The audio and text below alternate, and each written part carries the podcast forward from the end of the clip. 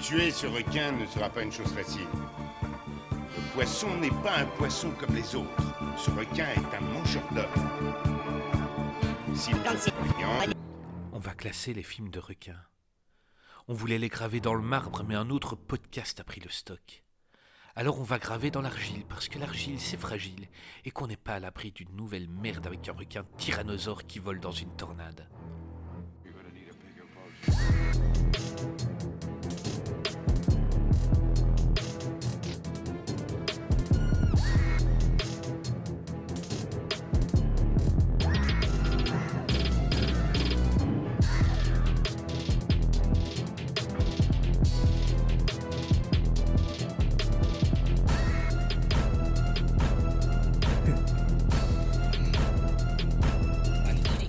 Bonjour et bienvenue dans ce nouvel épisode de Qu'est-ce qui devient? Aujourd'hui c'est un peu hors série, donc euh, on va faire un classement avec quelqu'un, mais d'abord on va recevoir mon ami Greg. Greg, l'homme au débit de parole qui ferait passer Eminem pour un beg.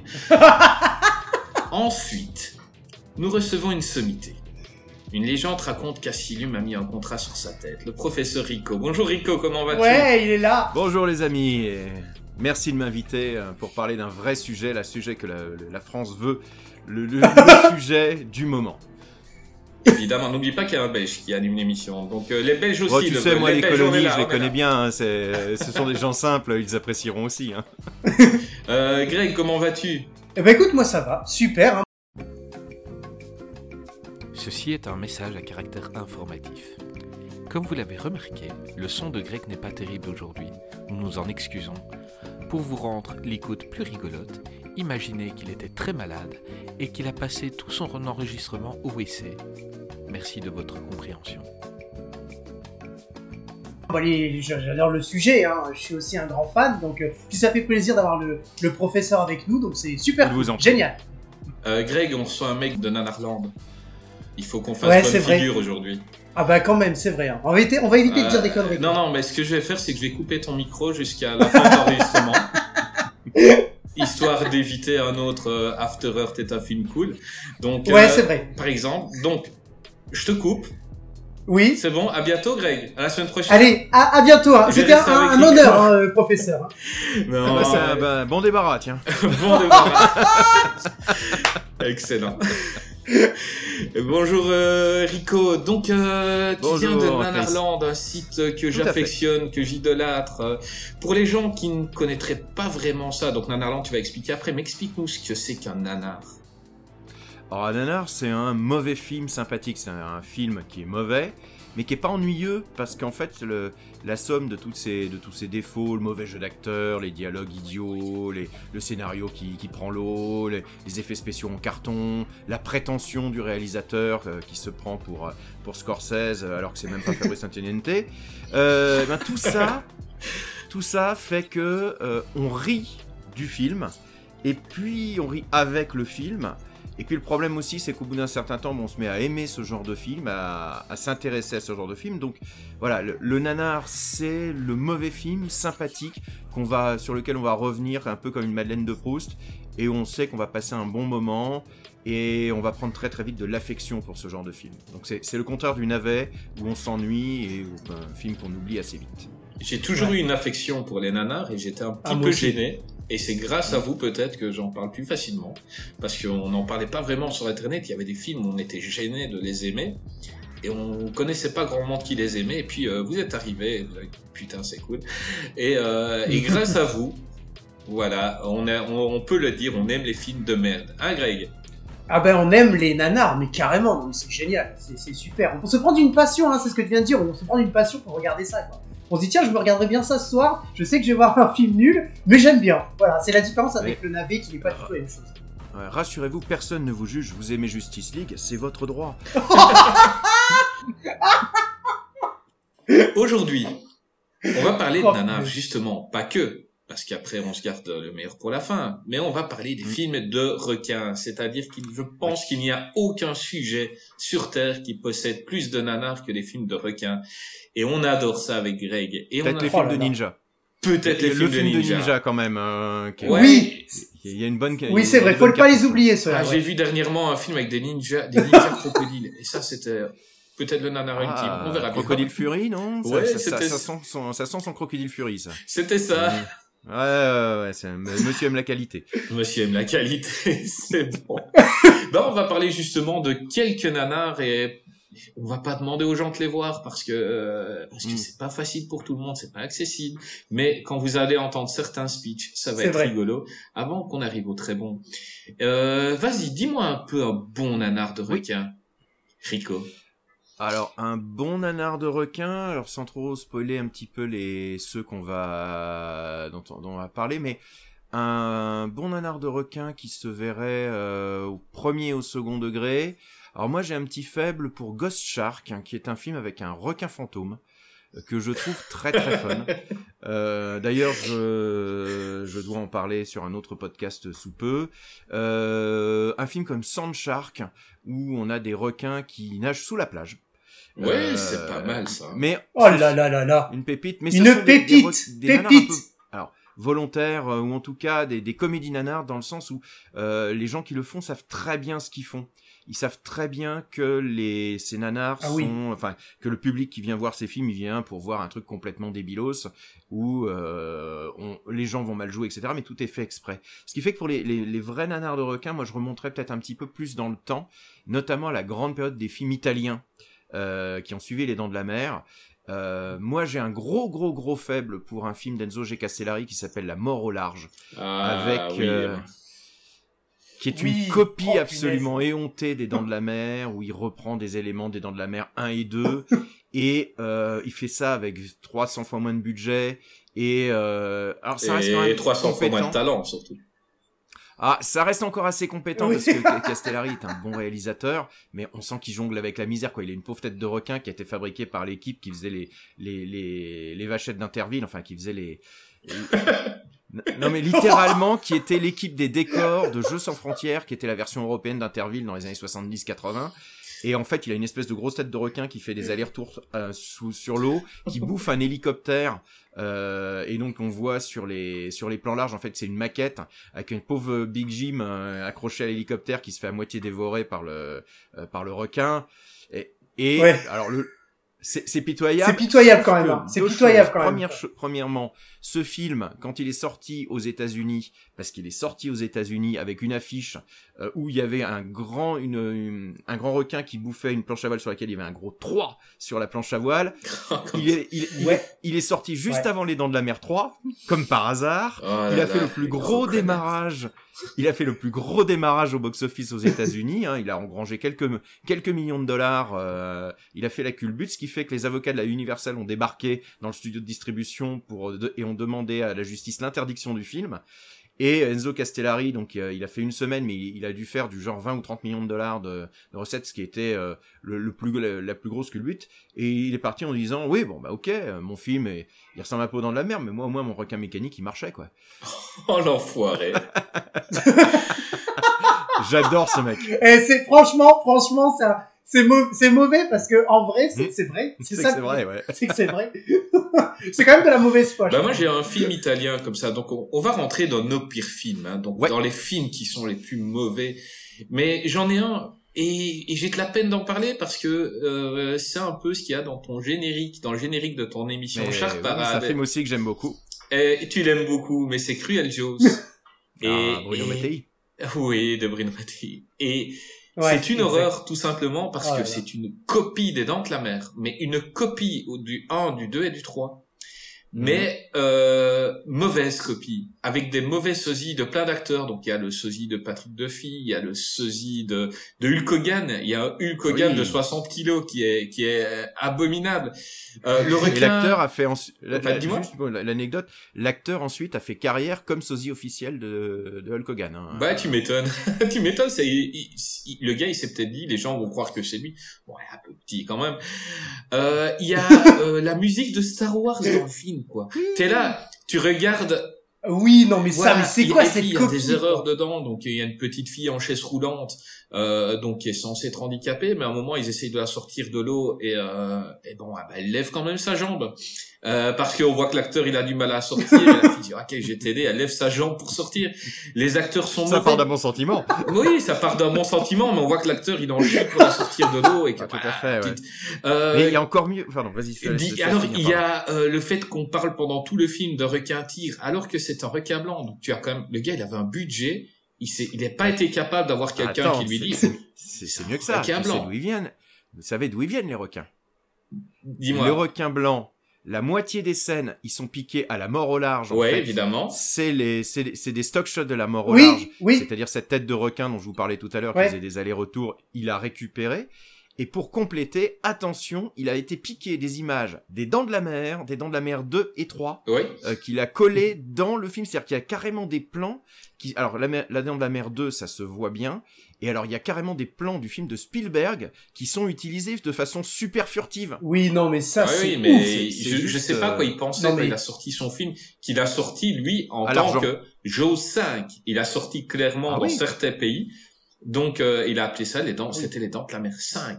Et des Ah, gens y Bruno- croient. Bruno Mattei, le mec, il a aucune pitié. C'est-à-dire qu'il a sorti un Terminator 2 avant le, avant le film de Cameron, et qu'il a été obligé ensuite de, de retitrer.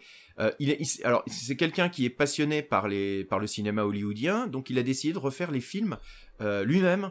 Euh, en moins bien, donc il a sa version de Predator qui s'appelle Robo War, où en fait le- l'extraterrestre qui chasse des qui chasse des commandos dans la jungle en fait est remplacé par un, ro- un robot avec une voix de canard, mais qui a la vision thermique.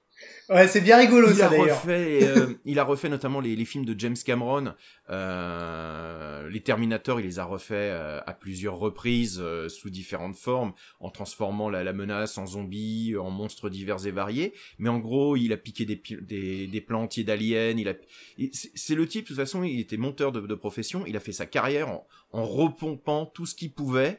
Et en gros, il le dit, hein, le- enfin, il le disait puisqu'il est décédé euh, il y a quelques années, mais voilà, ces, ces films, il les aime bien, mais s'il avait la possibilité, il les referait tous, quoi, parce que voilà, il les a fait avec des bouts de ficelle, et il les a fait essentiellement pour faire du pognon, quoi. Mais Bruno Mattei, on a un rayonnage complet de films de Bruno Mattei sur Nanarland, c'est une de nos idoles. C'est le, le type, il a aucun scrupule, il a agi dans tous les genres, de l'érotique au fantastique. Donc film de requin, eh bah vas-y, je te torche un film de requin en 15 jours, euh, pour le, le budget d'une pour le budget d'une Fiat 500, euh, vas-y. Le film est, comment dire, il est pas mauvais le film en lui-même. S'il n'y avait pas toutes les erreurs, s'il n'y a pas un juge d'acteur aussi mauvais, euh, le film pourrait être sympa, même presque de bonne facture. Le requin pour l'époque n'est pas si mauvais. Bon, il n'est pas top non plus. Bah, il c'est est pas à lui, c'est facile. Voilà, c'est vrai, il n'est pas à lui.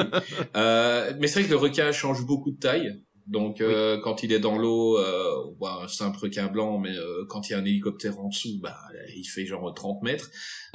Le stock shot de documentaire animalier, ça a été aussi une des grandes mamelles du film de requin fauché. Hein. Ouais, c'est ça. le Quoi. National Geographic, il a été super utilisé. hein. Ouais, c'est ça. C'est c'est c'est marrant de voir euh, un vrai requin nager. euh, ils, ils prennent des images de vrais requins et puis on voit son truc euh, inerte qui ne bouge pas.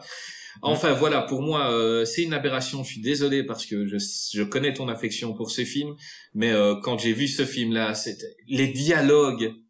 Les dialogues. Sont Parade, il est à quoi. 4,5 sur 20. Hein. Oui, Donc, euh, mais, attention, mais, mais une tu, tu, as, notation. tu on n'a pas parlé de mon, on n'a pas parlé de mon, mon site, euh, enfin de mon podcast sur les films de requins justement, mais euh, j'ai une échelle de notation qui va de 0 à 20 et Cruel Jaws, il est à 4,5 sur 20. Donc ça donne quand même une idée. On est, voilà, on- on est quand même pas dans le haut de gamme. Voilà. Euh, en parlant de pas haut de gamme, Greg, est-ce que tu as toi aussi un mauvais film de requin à me proposer?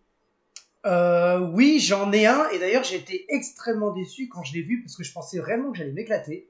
Style un peu Sand Shark, God Ouais. Shark. En fait, c'est Avalanche Shark. C'est un film. Ben, mais j'ai été vachement déçu parce que je pensais que j'allais me marrer. En fait. Eh ben, en fait, l'histoire elle est toute simple. Euh, c'est euh, voilà, euh, on est dans le, ce qu'on appelle le, le spring break à la montagne, snowboard, etc., etc., dans une montagne. Et qu'est-ce qui se passe? Euh, En fait, pour éviter les avalanches, ils déclenchent volontairement une explosion. Donc là, jusque là, tout va bien. Et là où, où- où ça commence un peu à partir en couille quand même, c'est que en fait l'explosion a déclenché la espèce de, de résurrection, c'est pas trop, hein, de voilà, de d'un euh, d'un requin euh, des montagnes qui est donc dans la neige. hein. D'ailleurs, le, le film s'appelle Les Dents de la neige. D'ailleurs, le, le Oh, sous-titre. Et en fait, le requin est libéré, un requin préhistorique, à cause d'une donc d'une explosion. Il est libéré puis il commence à bouffer tout le monde. Mais là où j'ai été extrêmement déçu, c'est qu'en fait avec un, avec un speech comme ça, tu te dis waouh, ça a l'air cool et tout. Puis en On plus, tu, sens le bon nanar, toi, tu vois. En fait, j'ai été vachement déçu. Je me suis ennuyé. Les dialogues sont vraiment nuls. Et en plus de ça, le requin, on le voit pas tant que ça, en fait. Mm. Euh, je m'attendais à voir un requin aileron, quoi. vachement mal fait, tu vois, un, un requin vachement mal fait. Et en fait, on le voit pas tant que ça. Enfin, j'ai été déçu, franchement. Donc pour moi, c'est vraiment pas un bon film, quoi. Voilà. Alors celui-là, en fait, c'est la suite de Sandshark, en fait. Oui. C'est en fait c'est le même oui, requin. le. Et c'est la même équipe qui l'a fait. Sandshark est bien meilleur euh, Oh, largement. dans mon souvenir.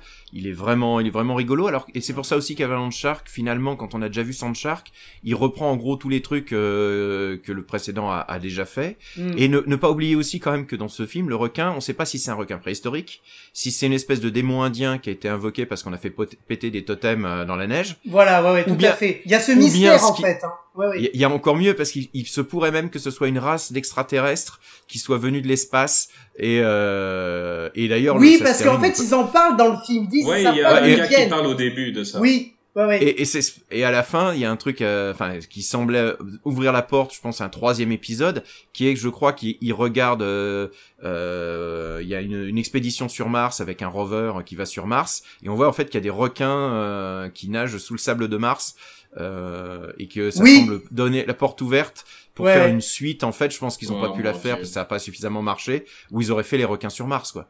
Et euh, bon, moi j'aurais payé pour voir ça, mais Oui, oui, ça c'est clair. je pense que ça aurait pas été génialissime, mais rien que le concept, ouais, rien que l'idée, euh, elle, est, elle est suffisamment délirante. Ben, t'as dit le mot concept, c'est c'est un, un truc qui est dingue, c'est que est-ce que les gens qui font ces films-là, ils ont vraiment envie en- de faire un bon film, ou est-ce qu'ici il faut qu'on fasse le pire possible?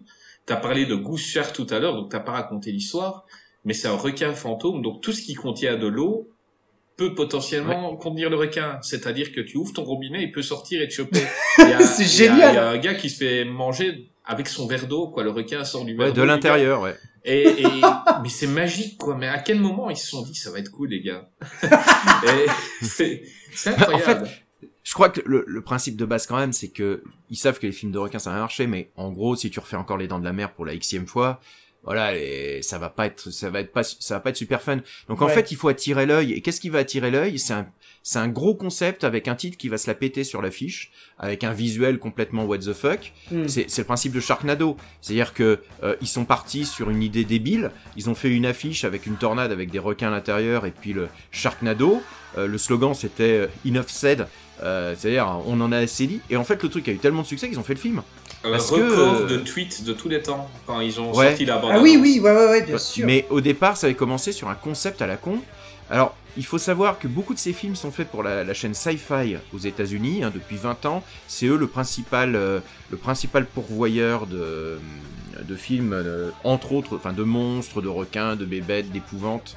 Euh, pendant pendant très longtemps et en fait ils avaient dit un jour comment ça se passait un petit peu pour les pour la pré- pour la programmation c'est qu'en début d'année ils se font une super réunion avec tous les euh, tous les gars de l'équipe marketing etc et ils, ils lancent en fait les titres les plus débiles, les concepts les, les plus. C'est une espèce de compétition celui qui aura le concept le plus rigolo. Et après, ben, ils commissionnent des, boîtes genre The Asylum, euh, New Image, comment dire, Active Entertainment, enfin tous les, les petits cadors de la série B, pour leur proposer le, le- le- le projet, 1 ou 2 millions de dollars, et vous nous faites le film qu'on projettera un jeudi soir euh, dans, dans, dans 6 mois, un an. Et ils font le film à partir d'un concept. Ouais. Et le truc, c'est qu'après, ça se vend dans le monde entier parce que t'as toujours des crétins dans mon genre qui vont voir, waouh, des requins dans la neige. oh, a Attention que Sharknado, pour- par exemple, pour moi, le premier est un nanar, parce que le premier se prenait plus ou moins au sérieux, et les suites sont complètement folles. Ils savent, ils ont vu le succès qu'ils ont eu sur Internet, ils ont vu le succès du film, tout le monde voulait voir les requins dans les tornades, et après Mhm. c'est parti sur des, des délires, euh, les requins vont dans l'espace, euh, Oui, euh, bah oui. la Ouais, femme qui meurt dans de le temps. Oui, ils voyagent dans le temps. Euh, moi, l'accouchement dans Ils en le ont fait requin six, hein. en tombant de l'espace, c'est exagéré, quoi. C'est juste magnifique. Et, euh, et voilà, mais le premier est un vrai nanar où, par exemple, une maison se remplit d'eau alors que c'est une maison sur une colline. Elle se Mhm. remplit d'eau et elle explose. Donc l'eau Oui. te fait exploser une maison. Et, et quand ils ont fait ça, ils y croyaient. La suite, c'est compl- la, la suite est fandard. hein. Moi, Ah. j'aime bien les Sharknado 2 jusqu'à 6. Mais le premier, c'est un vrai nanar, quoi. Alors c'est un vrai nanar, mais euh, bon, ils l'ont fait quand même en sachant qu'ils exploitaient un concept. Ah euh, oui, un bah bien sûr, bien sûr. Mais les Mais acteurs ils se l'ont prennent au fait- sérieux, quoi. Ouais, ils l'ont fait un peu sincèrement. Bah, de toute façon, The Asylum, c'est la consigne qu'ils donnent à leurs acteurs. Hein. Euh, il faut que vous fassiez votre truc un peu sérieux, euh, parce que il faut pas que ça ait l'air second degré. Même si c'est complètement con, même si c'est complètement second degré dans l'esprit, il faut justement qu'il y ait ce décalage en, le- en traitant le truc hyper sérieusement euh, et Mhm. que les, les acteurs fassent semblant d'y croire. Euh, pour pas euh, faire le, le- les coups de coude dans le dans les côtes du spectateur en disant oh vous voyez les conneries qu'on fait Mais Bah ouais. dans Et la suite de que- Sharknado, on voit qu'ils s'amusent, on voit qu'ils sont Là, là, par ils sont contre, venus ouais. pour se marrer dans les suites. C'est ça le premier, ils sont tous sérieux. Il y a l'acteur qui joue le papa dans Maman j'ai raté l'avion, euh, John Yann. Zering ouais Euh, Ah oui, non, et, euh, voilà, et ben il- le gars il joue euh, comme s'il était euh, à l'acteur studio. Il essaye, en tout cas, c'est mauvais, mais il essaye. et, Que dans Et- les suites, c'est fou. Et la différence, c'est qu'après, dans les suites, comme ça a bien marché, ils ont fait, ils ont commencé à faire la surenchère, et c'est devenu un truc un peu bizarre les Sharknado, c'est que euh, dans le même temps, euh, par rapport à la production classique de films de requins, c'est, on savait que ce qu'on allait voir, mais en fait, c'est toujours les mêmes qui, les, qui le font. C'est une véritable équipe. Ils se sont pris d'affection pour leur pour leur propre film, et en fait, c'est devenu un petit peu le le, le produit d'appel de, de The Asylum. Ils y ont mis plus de soin, c'est-à-dire qu'il y a un plus gros budget, euh, il y a plein d'invités, et, ils et ce qui est assez hallucinant, c'est quand on les regarde à la suite, on s'aperçoit en fait qu'il y a une histoire, le, enfin, qui essaie de se boucler, et Mhm. que d'ailleurs le, le dernier, euh, ça se termine en fait. La, la fin est un peu anticlimatique parce que ça se termine sur la résolution de tous les arcs narratifs des personnages, comme si on était dans The Avenger, quoi. C'est-à-dire Ouais, qu'il y a cette idée que on va boucler l'histoire et on va la traiter réellement sérieusement, même si on sait qu'on est en train de faire une méga grosse connerie et qu'on part dans tous les sens et de, de faire des un truc complètement nanar. Mais le, le, le Sharknado, ça sera quelque chose à étudier un petit peu plus en détail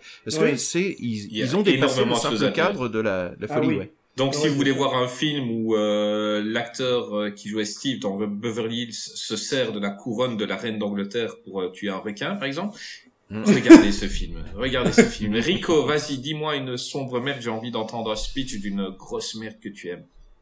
Alors moi mon pire film, alors euh, mais vraiment, alors que j'aime ou dans les pires de ce que j'ai vu? Non, les pires, les Il y a pires. nous des pires que tu as vus. Mais je suis sûr Oh, que dans les pires, j'en ai quelques-uns de très, de, de super très très gratinés. Alors, un, un qui a 0,5 sur 20 sur mon, c'est Shark Exorcist.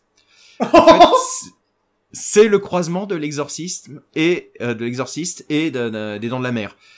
En gros, l'histoire sur ce qu'on peut comprendre, c'est que euh, donc il y a une nonne folle qui assassine euh, une jeune femme, euh, ce qui provoque euh, l'apparition du diable, qui va ensuite euh, s'incarner dans un requin et attaquer les gens. et ce truc, il est filmé en vidéo, en son direct, c'est-à-dire que tu entends le vent dans le micro, Mais non. par des acteurs non professionnels. Et en fait, le film, il a visiblement été tourné le week-end. Euh, et le, le réalisateur, en fait, il a tourné des scènes et ensuite il a construit son histoire. les trucs qui n'ont rien à voir les uns avec les autres. C'est con- Ah, c'est fait, mais- et c'est dégueulasse. Et je ne l'ai pas vu, je ne l'ai pas vu, mais là tu vois, rien qu'à Ah j'ai envie de le voir. Non, mais en fait, c'est c'est le genre de film où le concept et la description sont meilleurs que le film lui-même. C'est euh, une heure, une heure vingt d'ennui en intraveineuse, euh, avec des acteurs qui savent pas jouer, dont on n'entend pas la moitié des dialogues parce qu'il y a le vent qui souffle dans le micro. Ah, c'est génial. Et des longues scènes. Et en fait, il y a des, des longues scènes en fait euh, où t'as le mec au caméscope qui tourne autour d'une actrice qui se fout en bikini mollement parce que voilà c'est pas une professionnelle donc elle a pas trop envie que on, on sent quand même qu'elle est super gênée devant la caméra de se foutre en bikini d'aller se trempouiller dans un lac euh, à l'eau pas très claire et puis euh, bah t'attends euh, un bout de requin et c'est toujours la même animation qu'ils ont dû acheter euh, très certainement dans un truc de, de stock photo ou de, de stock de- d'une banque d'images euh, de, de requins toutes prêtes. Et C'est toujours la même image de, de requin qui attaque. Et euh, ensuite fondu au rouge et puis hop, on passe à la victime suivante. C'est Oh, un des films les plus dégueulasses que j'ai vu, euh, tout film contendu, tout film confondu. Et pourtant, Dieu sait que j'ai vu les des trucs dégueulasses hein, dans ma vie. Hein, j'ai vu les Gus Van Sant, donc je peux vous dire que j'ai vu des trucs moches. Mais euh...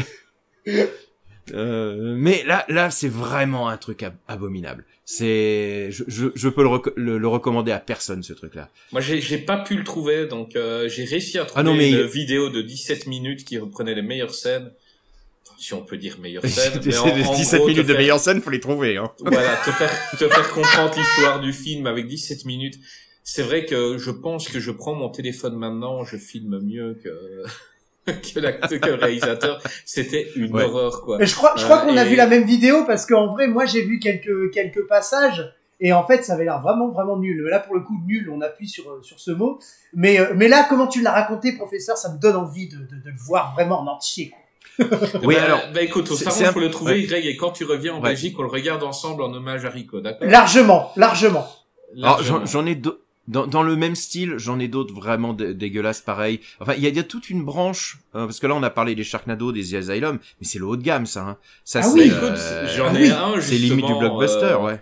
Et J'en ai un qui arrive et tu qui est dans la même gamme, je pense, au niveau au niveau euh, photo et réalisation, c'est Jurassic Shark. de Oh, punaise. 2012, Ah, euh, Brad de Kelly. Brad Kelly. Oui. Mm. Oh mon dieu. Oh ah mais Dieu, on l'a mis, du on l'a mis pareil, hein, pas ensemble. hein. On l'a mis euh, pareil. Je, je l'ai mis aussi. hein. Vraiment Quelle horreur. euh, Eh ben- Donc euh, donc bah Greg, fais-moi le pitch, ça tu te feras plaisir.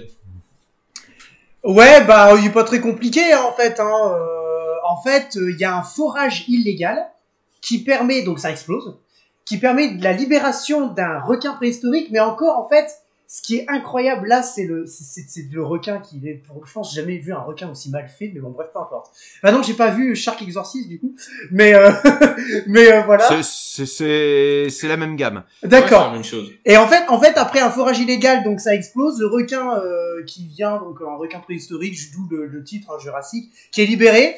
Et en fait, à côté, parce qu'il faut voir aussi que à côté, dans les environs, là où il est libéré, machin là, euh, il y a, euh, il y a des, il y a des personnages qui sont plutôt jeunes euh, et qui jouent très très mal, qui ont fait un vol d'art, si mes souvenirs sont bons qui ont volé euh, quelque chose. Je crois que ce sont des tableaux, enfin je sais plus bien en fait, ou alors c'est de l'argent.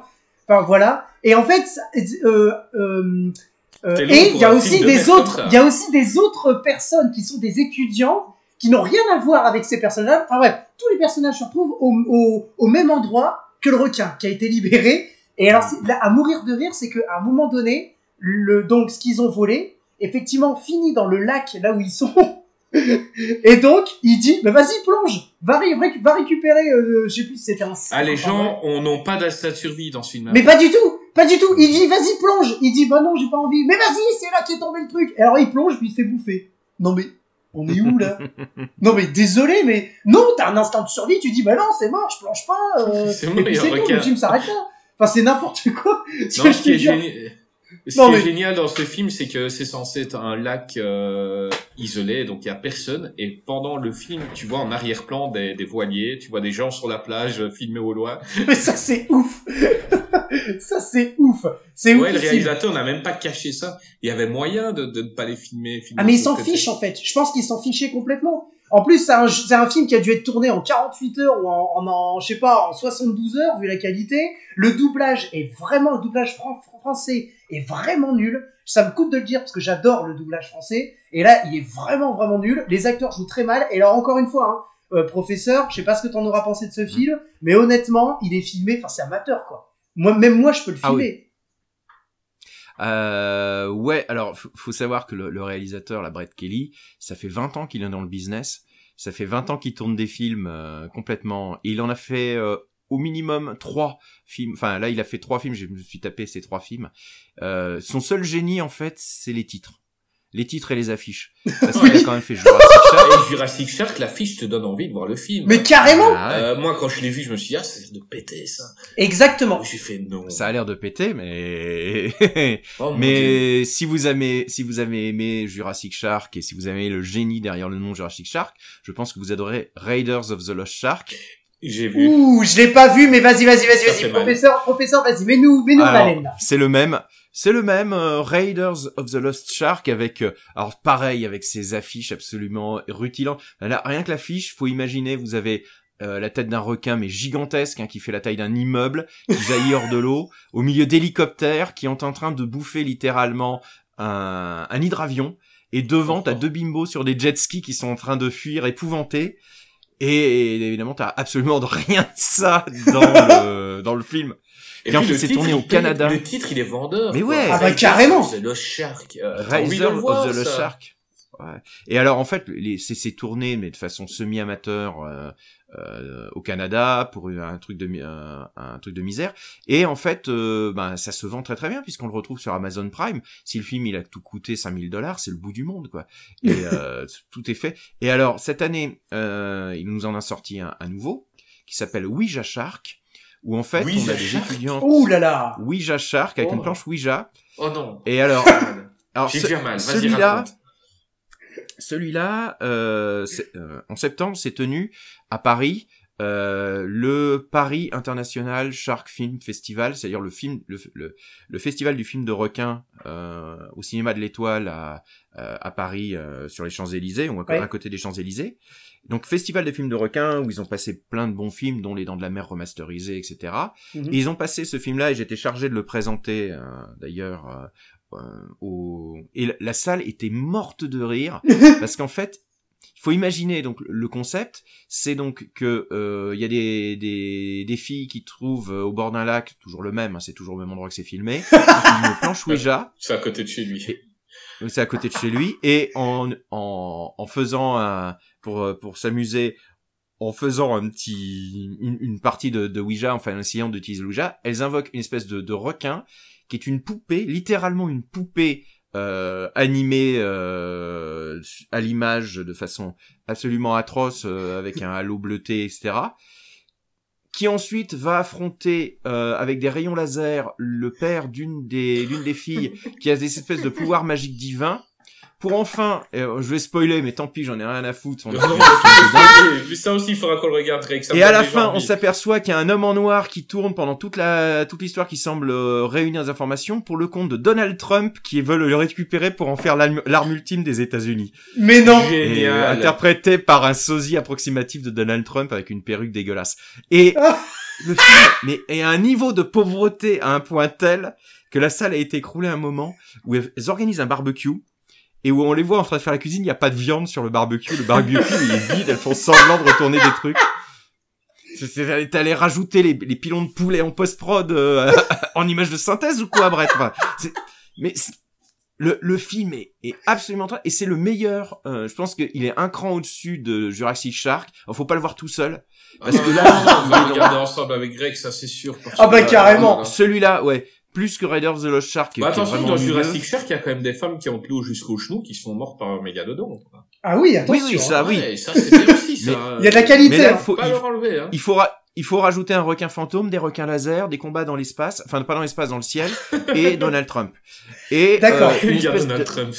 Oh, putain. et, et une espèce d'atmosphère cotonneuse, flottante, où euh, bah, on est quand même dans un dans, dans un film amateur filmé au caméscope. Et le mec, il a fait aucun progrès en 20 ans. Ça fait 20 ans qu'il fait des films. Il sait pas faire une balance des blancs. Il sait pas, il sait pas, il sait pas poser un- un- une caméra sur un trépied, quoi. Le mec, c'est et c'est exprès, hein, parce que il sait très bien que ces petits films, euh, il va les il va les vendre comme ça. Et ce genre de ce genre de, de cochonnerie, ça se retrouve sur Amazon Prime. Ça se Oui. retrouve euh, euh, Jurassic Shark, il a été doublé en français euh, pour un Oui. film qui a dû coûter 10 000 dollars et on l'a retrouvé sur les chaînes françaises. Euh, ce Ouija Il a Shark, même été édité fait- en, en. DVD parce que je l'ai là, moi. Donc, euh, Oui. il était contenu dans un coffret avec Sand Shark, Jurassic Shark, Shark Week et euh, Shark, euh, Shore Shark. Ou non, euh, JC Ouais. Shore Shark. Voilà. Ouais, enfin, ils, ils ont sorti plein de coffrets, de, Ouais, ouais. plein de, de, de films bien, bien ripoux. Voilà. Et bah celui-là, ouais. Celui- ça- là, les Brett Kelly font partie de. euh, mais le, le gars, il est parfaitement conscient de ce qu'il fait. Euh, il va te faire des films de dinosaures avec des dinosaures en plastique. Il fait le. des- il, il te- il va te refaire les années 50. Il, il, là, il est en train de tourner un polar qui se passe dans les années 50. Tu, tu, peux être sûr qu'il a récupéré une vieille voiture de location et puis euh, deux trois néons et puis c'est bon. Il va te, il va te, il va te faire du, du James Ellroy euh, ou du Chandler euh, dans une dans, dans un dans un garage au Canada. Voilà, on, on est avec des gens qui savent que ça se vend en fait. Mais c'est un génie. C'est un génie parce qu'il a un compris, génie. justement. Il a compris. Il fera jamais beaucoup. Mais oui. Il va, il va, il va foutre, il va foutre 10 000 dollars, il va en récupérer peut-être 200 000, mais il aura fait la culbute, quoi. C'est un petit business qui marche. C'est Oh un là petit là. business qui Oh, marche. Ben, tu nous as donné envie, je suppose pas à tout le monde, parce que, mais nous, Greg et moi, là, on est tout chaud, là, Euh, voir un film comme ça, on va rigoler. euh. Greg, Ouais. à Oui. toi de me donner un bon film de merde. Un bon film de merde, donc un, donc on est toujours dans les pires là. Oui, on est toujours dans les pires, évidemment. Eh bien On en justement, j'en parlais juste à l'instant que j'ai vraiment encore une fois été euh, déçu. Pourtant, par contre, là, le synopsis très alléchant, très alléchant. Mm. Le film s'appelle Shark Week. En fait, Ah. c'est euh, avec les acteurs, euh, on va dire assez connus dans les films de série B, euh, Patrick Bergin et Yancy Butler. J'étais vachement déçu parce que déjà j'ai vu les noms, je me suis dit oh tiens ça peut être pas trop mal etc. Surtout qu'ils avaient déjà joué l'un comme l'autre dans des films un petit peu de série B. Je me semble que Gentil Butler avait joué dans un autre film aussi de de, de requins si mes souvenirs sont bons.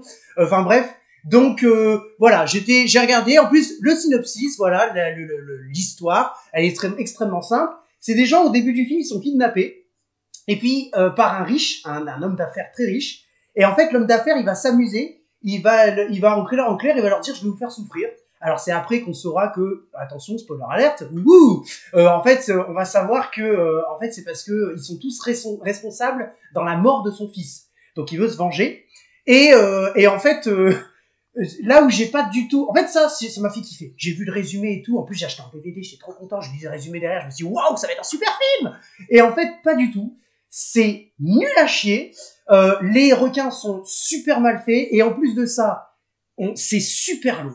Franchement, en fait, on a l'impression quand on regarde le film que c'est un jeu vidéo. C'est genre, ah, vous avez réussi le niveau 1, euh, vous avez euh, affronté le premier requin, bah passez au deuxième requin. Parce qu'en fait, du coup, il va, il va euh, réunir ces personnes-là qui sont kidnappées et il va leur dire, bah, vous avez des épreuves à passer. Le requin numéro 1, le requin numéro 2, le requin numéro 3, pour finir sur le requin blanc, le plus grand requin. Enfin bref, en fait, j'ai trouvé ça vachement nul. Le aussi, c'était vachement cool, mais c'est très mal doublé, c'est mal joué, c'est mal filmé. Enfin, c'est mal tout, quoi. Ah bah non, il y a juste un truc qui est cool, en vrai, c'est le le- le- l'histoire. Et quand même soulignons quand même la petite participation de Patrick Bergin qui euh, n'est pas euh, voilà c'est pas quand même un petit acteur. Tu donc euh, j'ai moi moi personnellement j'ai trouvé cool dans ce film là il m'a bien fait marrer. C'est lui le seul qui m'a fait marrer parce que même les requins me faisaient pas marrer en vrai.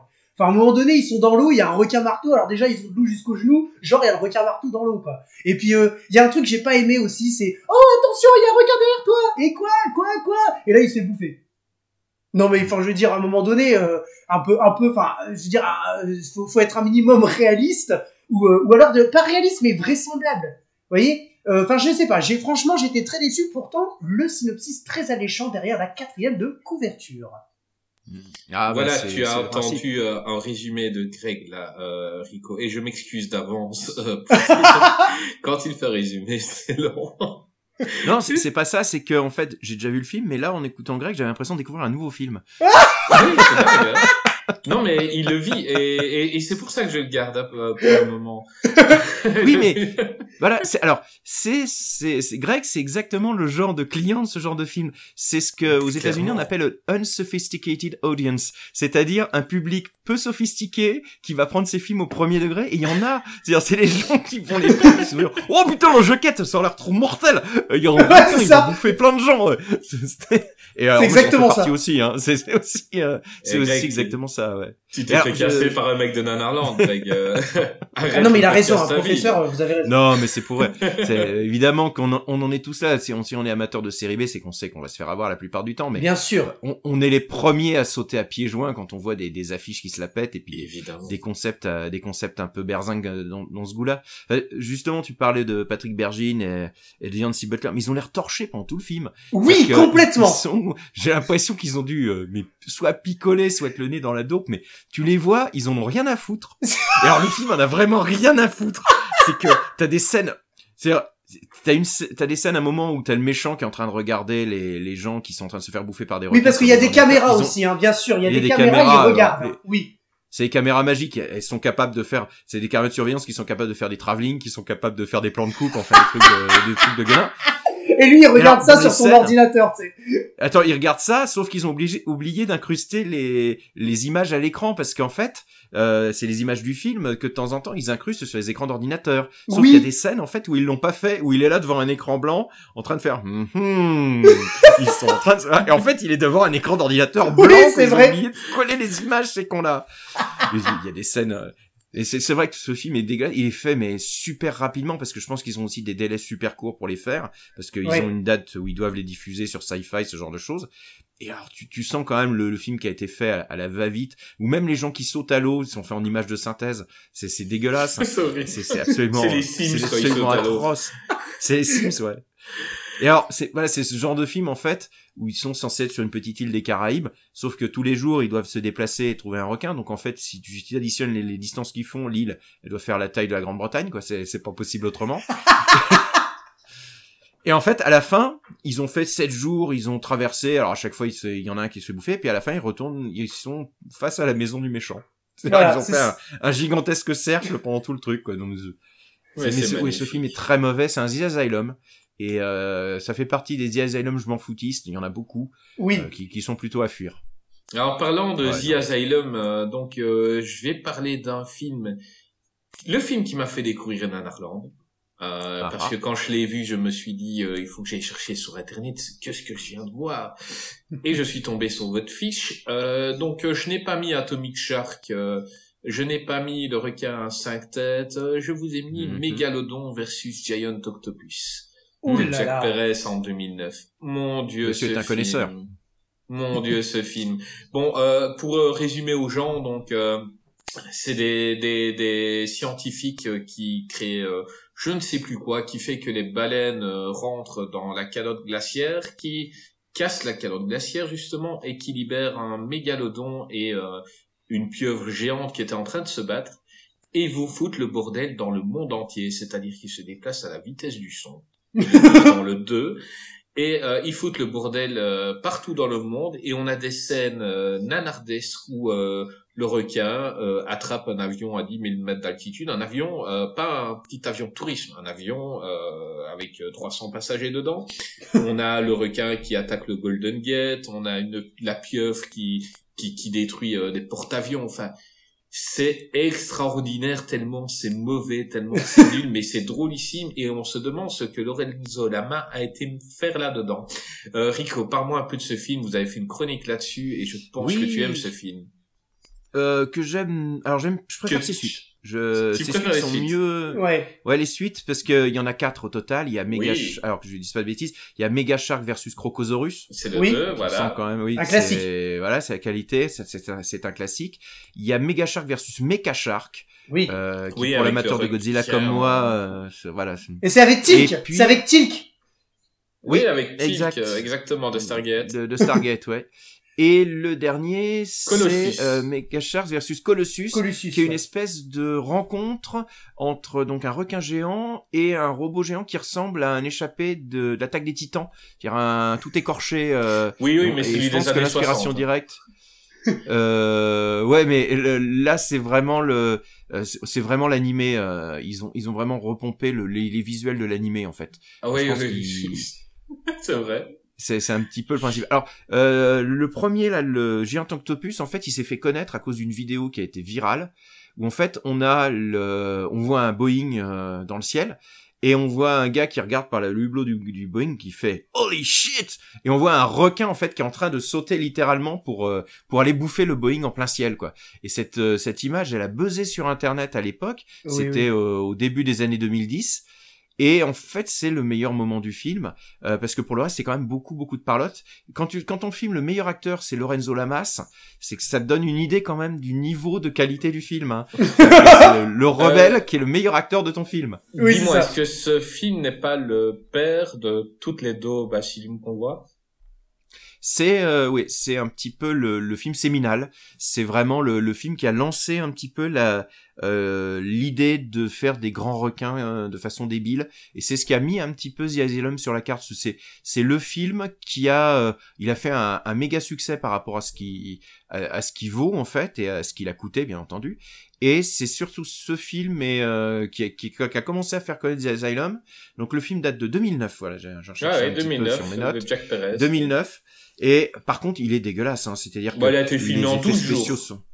Ouais, et bah après euh, ils ont dû faire la fête pendant 11 hein, parce que objectivement alors, c'est de, depuis ils ont monté le game parce que The Asylum maintenant ils, ils ont une bonne technique, ils ont leurs propres équipes d'informatique, etc. Ils ont un peu monté le game en termes en termes de qualité, en tout cas de qualité technique, mais à l'époque c'est vraiment très très cheapos où euh, tu vois quand même que les décors c'est des, pla- des planches en contreplaqué sur lesquelles ils ont foutu deux trois manettes pour faire croire que c'est un sous-marin. Attends, pour, attends, euh, comme ils sont- on va rester sur le sous-marin. Donc c'est le sous-marin, ils sont tous en train de regarder un mec qui a un joystick de d'Atari quoi. Euh, et c'est le mec qui conduit le, le sous-marin avec son joystick comme ça. Ils sont là, prenez à droite, prenez à gauche. Comme ça Ouais. se conduit comme ça un sous-marin pour Asylum quoi. Ah, bien sûr, mais, mais- même dans la vraie vie, c'est la vraie vie, Azilou. hein. Ah ouais. Et de, de toute façon, la, la- la tactique, c'est que quand tu as une armada de sous-marins, comment tu fais pour différencier les sous-marins? Bah, C'est simple, tu prends le même décor, mais tu les éclaires en rouge, en vert, en jaune, selon le sous-marin. Ah, C'est génial. pas te, te faire C'est 36 génial. décors à la fois, quoi. Et donc, le, là, le, le film, alors, le film est assez ennuyeux, en fait, parce qu'il y a beaucoup, beaucoup de phases de dialogue et très, très peu de scènes d'attaque. Et les autres, en fait, ils vont commencer à monter en gamme. Crocosaurus, déjà, il y a un petit peu plus d'attaque de montre. Et les deux derniers, ils sont assez sympas. Euh, le Mecha Shark et, euh, et euh, il y, a, y a des vraies scènes, on va dire, euh, d'attaque euh, en pleine ville. euh, et les acteurs sont pas mauvais, donc euh, ils se laissent regarder plus agréablement. Et moi, j'ai bien aimé Oui. le Colossus. Euh, où là tu sens qu'ils ont mis un peu plus de moyens et euh, il y a vraiment des idées très très délirantes euh, qui font que le film se regarde avec... voilà tu, tu sais ce que tu regardes hein, tu, tu, tu regardes un, un film assez qui va faire n'importe quoi n'importe comment mais qui le fait avec le cœur donc ça au moins c'est déjà un petit peu c'est un petit peu ça et, Ouais, celui-là, le- je conseille, je conseille plus les derniers. Le Giant Octopus, il est très ennuyeux. Il y a vraiment des des tunnels de euh, des tunnels de dialogue. Et puis il est moche en plus esthétiquement. Euh, c'est mal filmé euh, c'est c'est c'est une image vidéo qui est un peu un peu cheapos. Euh, mais oui euh, c'est vraiment le, le le film qui a mis The Asylum sur la carte et qui a commencé vraiment la, la grande vague des requins géants parce qu'il y a eu toute une vague de requins géants toute une vague de, de mégalodons en images de synthèse. Parce que euh, avant on faisait beaucoup de, de films de requins en fait où on prenait des, des, des documentaires animaliers et euh, bah, je, je parlerai tout à l'heure de, de Shark Attack 3 qui est un mégalodon qui est un, un film que j'aime beaucoup et qui est euh, en fait euh, on, on utilise des, des, des stock shots animaliers toujours les mêmes. Et avec l'arrivée de l'image de synthèse bah là on va commencer à partir sur l'image de synthèse premier prix euh, avec euh, comment dirais-je ma première palette graphique de Fisher Price qu'on va utiliser pour euh, pour simuler un petit peu des, des requins géants qui attaquent et euh, là, on, il va y avoir du, du, du, du pas très beau, du moche, et du, du parfois plutôt réussi. Et euh, bah, c'est comme ça qu'on se retrouve avec des légions de, de films de requins, parce que finalement, bah, c'est pas si compliqué que ça à faire à partir du moment où tu peux les faire en images de synthèse Oui, bah oui. pour pas Ouais. très cher. Et moi, ce que je ne comprends pas avec ces films-là, c'est pourquoi toujours le requin? C'est-à-dire que tu prends Goose Shark, tu aurais pu faire un autre monstre, un monstre, clairement. Euh, tu aurais pu, pour plusieurs films, utiliser un nouveau, oui, un, un crocodile ou n'importe. Pourquoi c'est toujours le requin? C'est un truc qui est complètement dingue. Bah, le requin, c'est le prédateur ultime, en fait. Je pense qu'il y, a- il y a quand même... euh, euh, les Dents de la Mer, c'est un petit peu le, le film avec les, les oiseaux d'Hitchcock qui a lancé le concept de l'attaque animale, en fait. Oui, tout à fait. Ouais. Hmm. Et le requin, ça marche toujours. Le crocodile, il y a beaucoup de films de croco aussi. Il y en Et a, il y en Il y a presque... Oui. Il y en a, il y a plus de bons films de croco que de, bons films de requins, même si Oui, plus c'est d'attaque oui, c'est ce que j'allais dire, ouais, ouais, ouais, ouais. est un film de requin. Il y a on- beaucoup de... On le fera les crocos hein, parce que on a une affection pour les placides tous les deux et euh, et puis tous ceux qui est à côté. Mais euh, euh, voilà, je vois que les requins sont souvent utilisés alors que c'était voilà, c'était pas obligatoire de faire un Bah, requin quoi.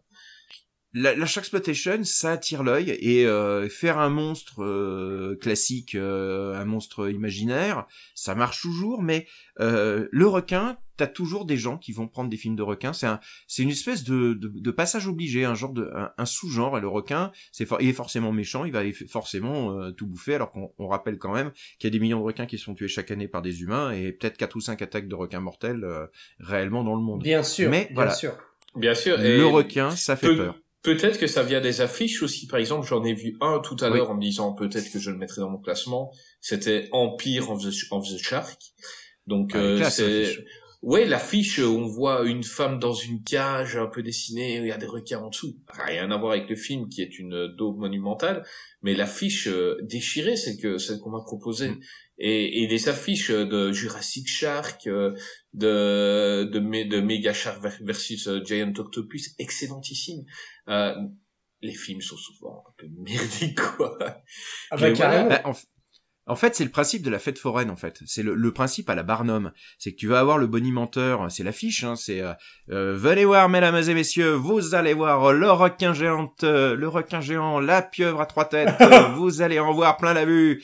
Euh, mettez vos sous dans le baltrin et une fois que vous êtes dans, de toute façon dans la salle, c'est comme à la fête foraine, hein, c'est comme dans le train fantôme, c'est tout minable euh, avec des, des pauvres statues et, de la- et des, des toiles d'araignée en plastoc, mais euh, vous avez payé, donc c'est fait, c'est fait. Mais Oui, puis limite tu te marres bien, limite tu, tu te marres bien quand même. Euh, au, mo- au, au moment Ouais. où tu, enfin ça dépend des films encore une fois, mais t'es quand même content de passer ton moment déjà parce que tu viens de le dire, t'as payé et donc tu dis j'a- j'attends au moins un minimum de choses. Bon des fois tu l'as Et- pas du tout. Hein.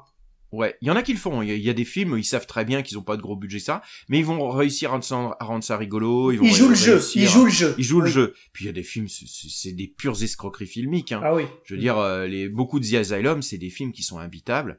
Euh, moi, je me souviens d'un un mégalodon avec euh, Michael Madsen sorti en 2018 en même temps que le film Oh avec là Jason là là Statham. là Oh là là là là. Oh, ce cauchemar, ce- avec euh, mais Michael Madsen qui est qui est peinté, mais c'est il est censé jouer une espèce d'amiral, il a les cheveux longs, des bagouses Il de biker. super cool, quoi. il Ouais, s'appuie merde, sur les euh, barrières, genre, euh, un amiral, ça doit être droit, mec. Le gars, il s'appuie, euh, ouais, je suis cool, les gars, on va faire ça, c'est la guerre, vous allez perdre des points. mais c'est, mais en même temps, c'est le symbole de la coolitude, Michael Madsen. Que Ah bah oui, c'est un mec ça, cool. C'est un mec cool.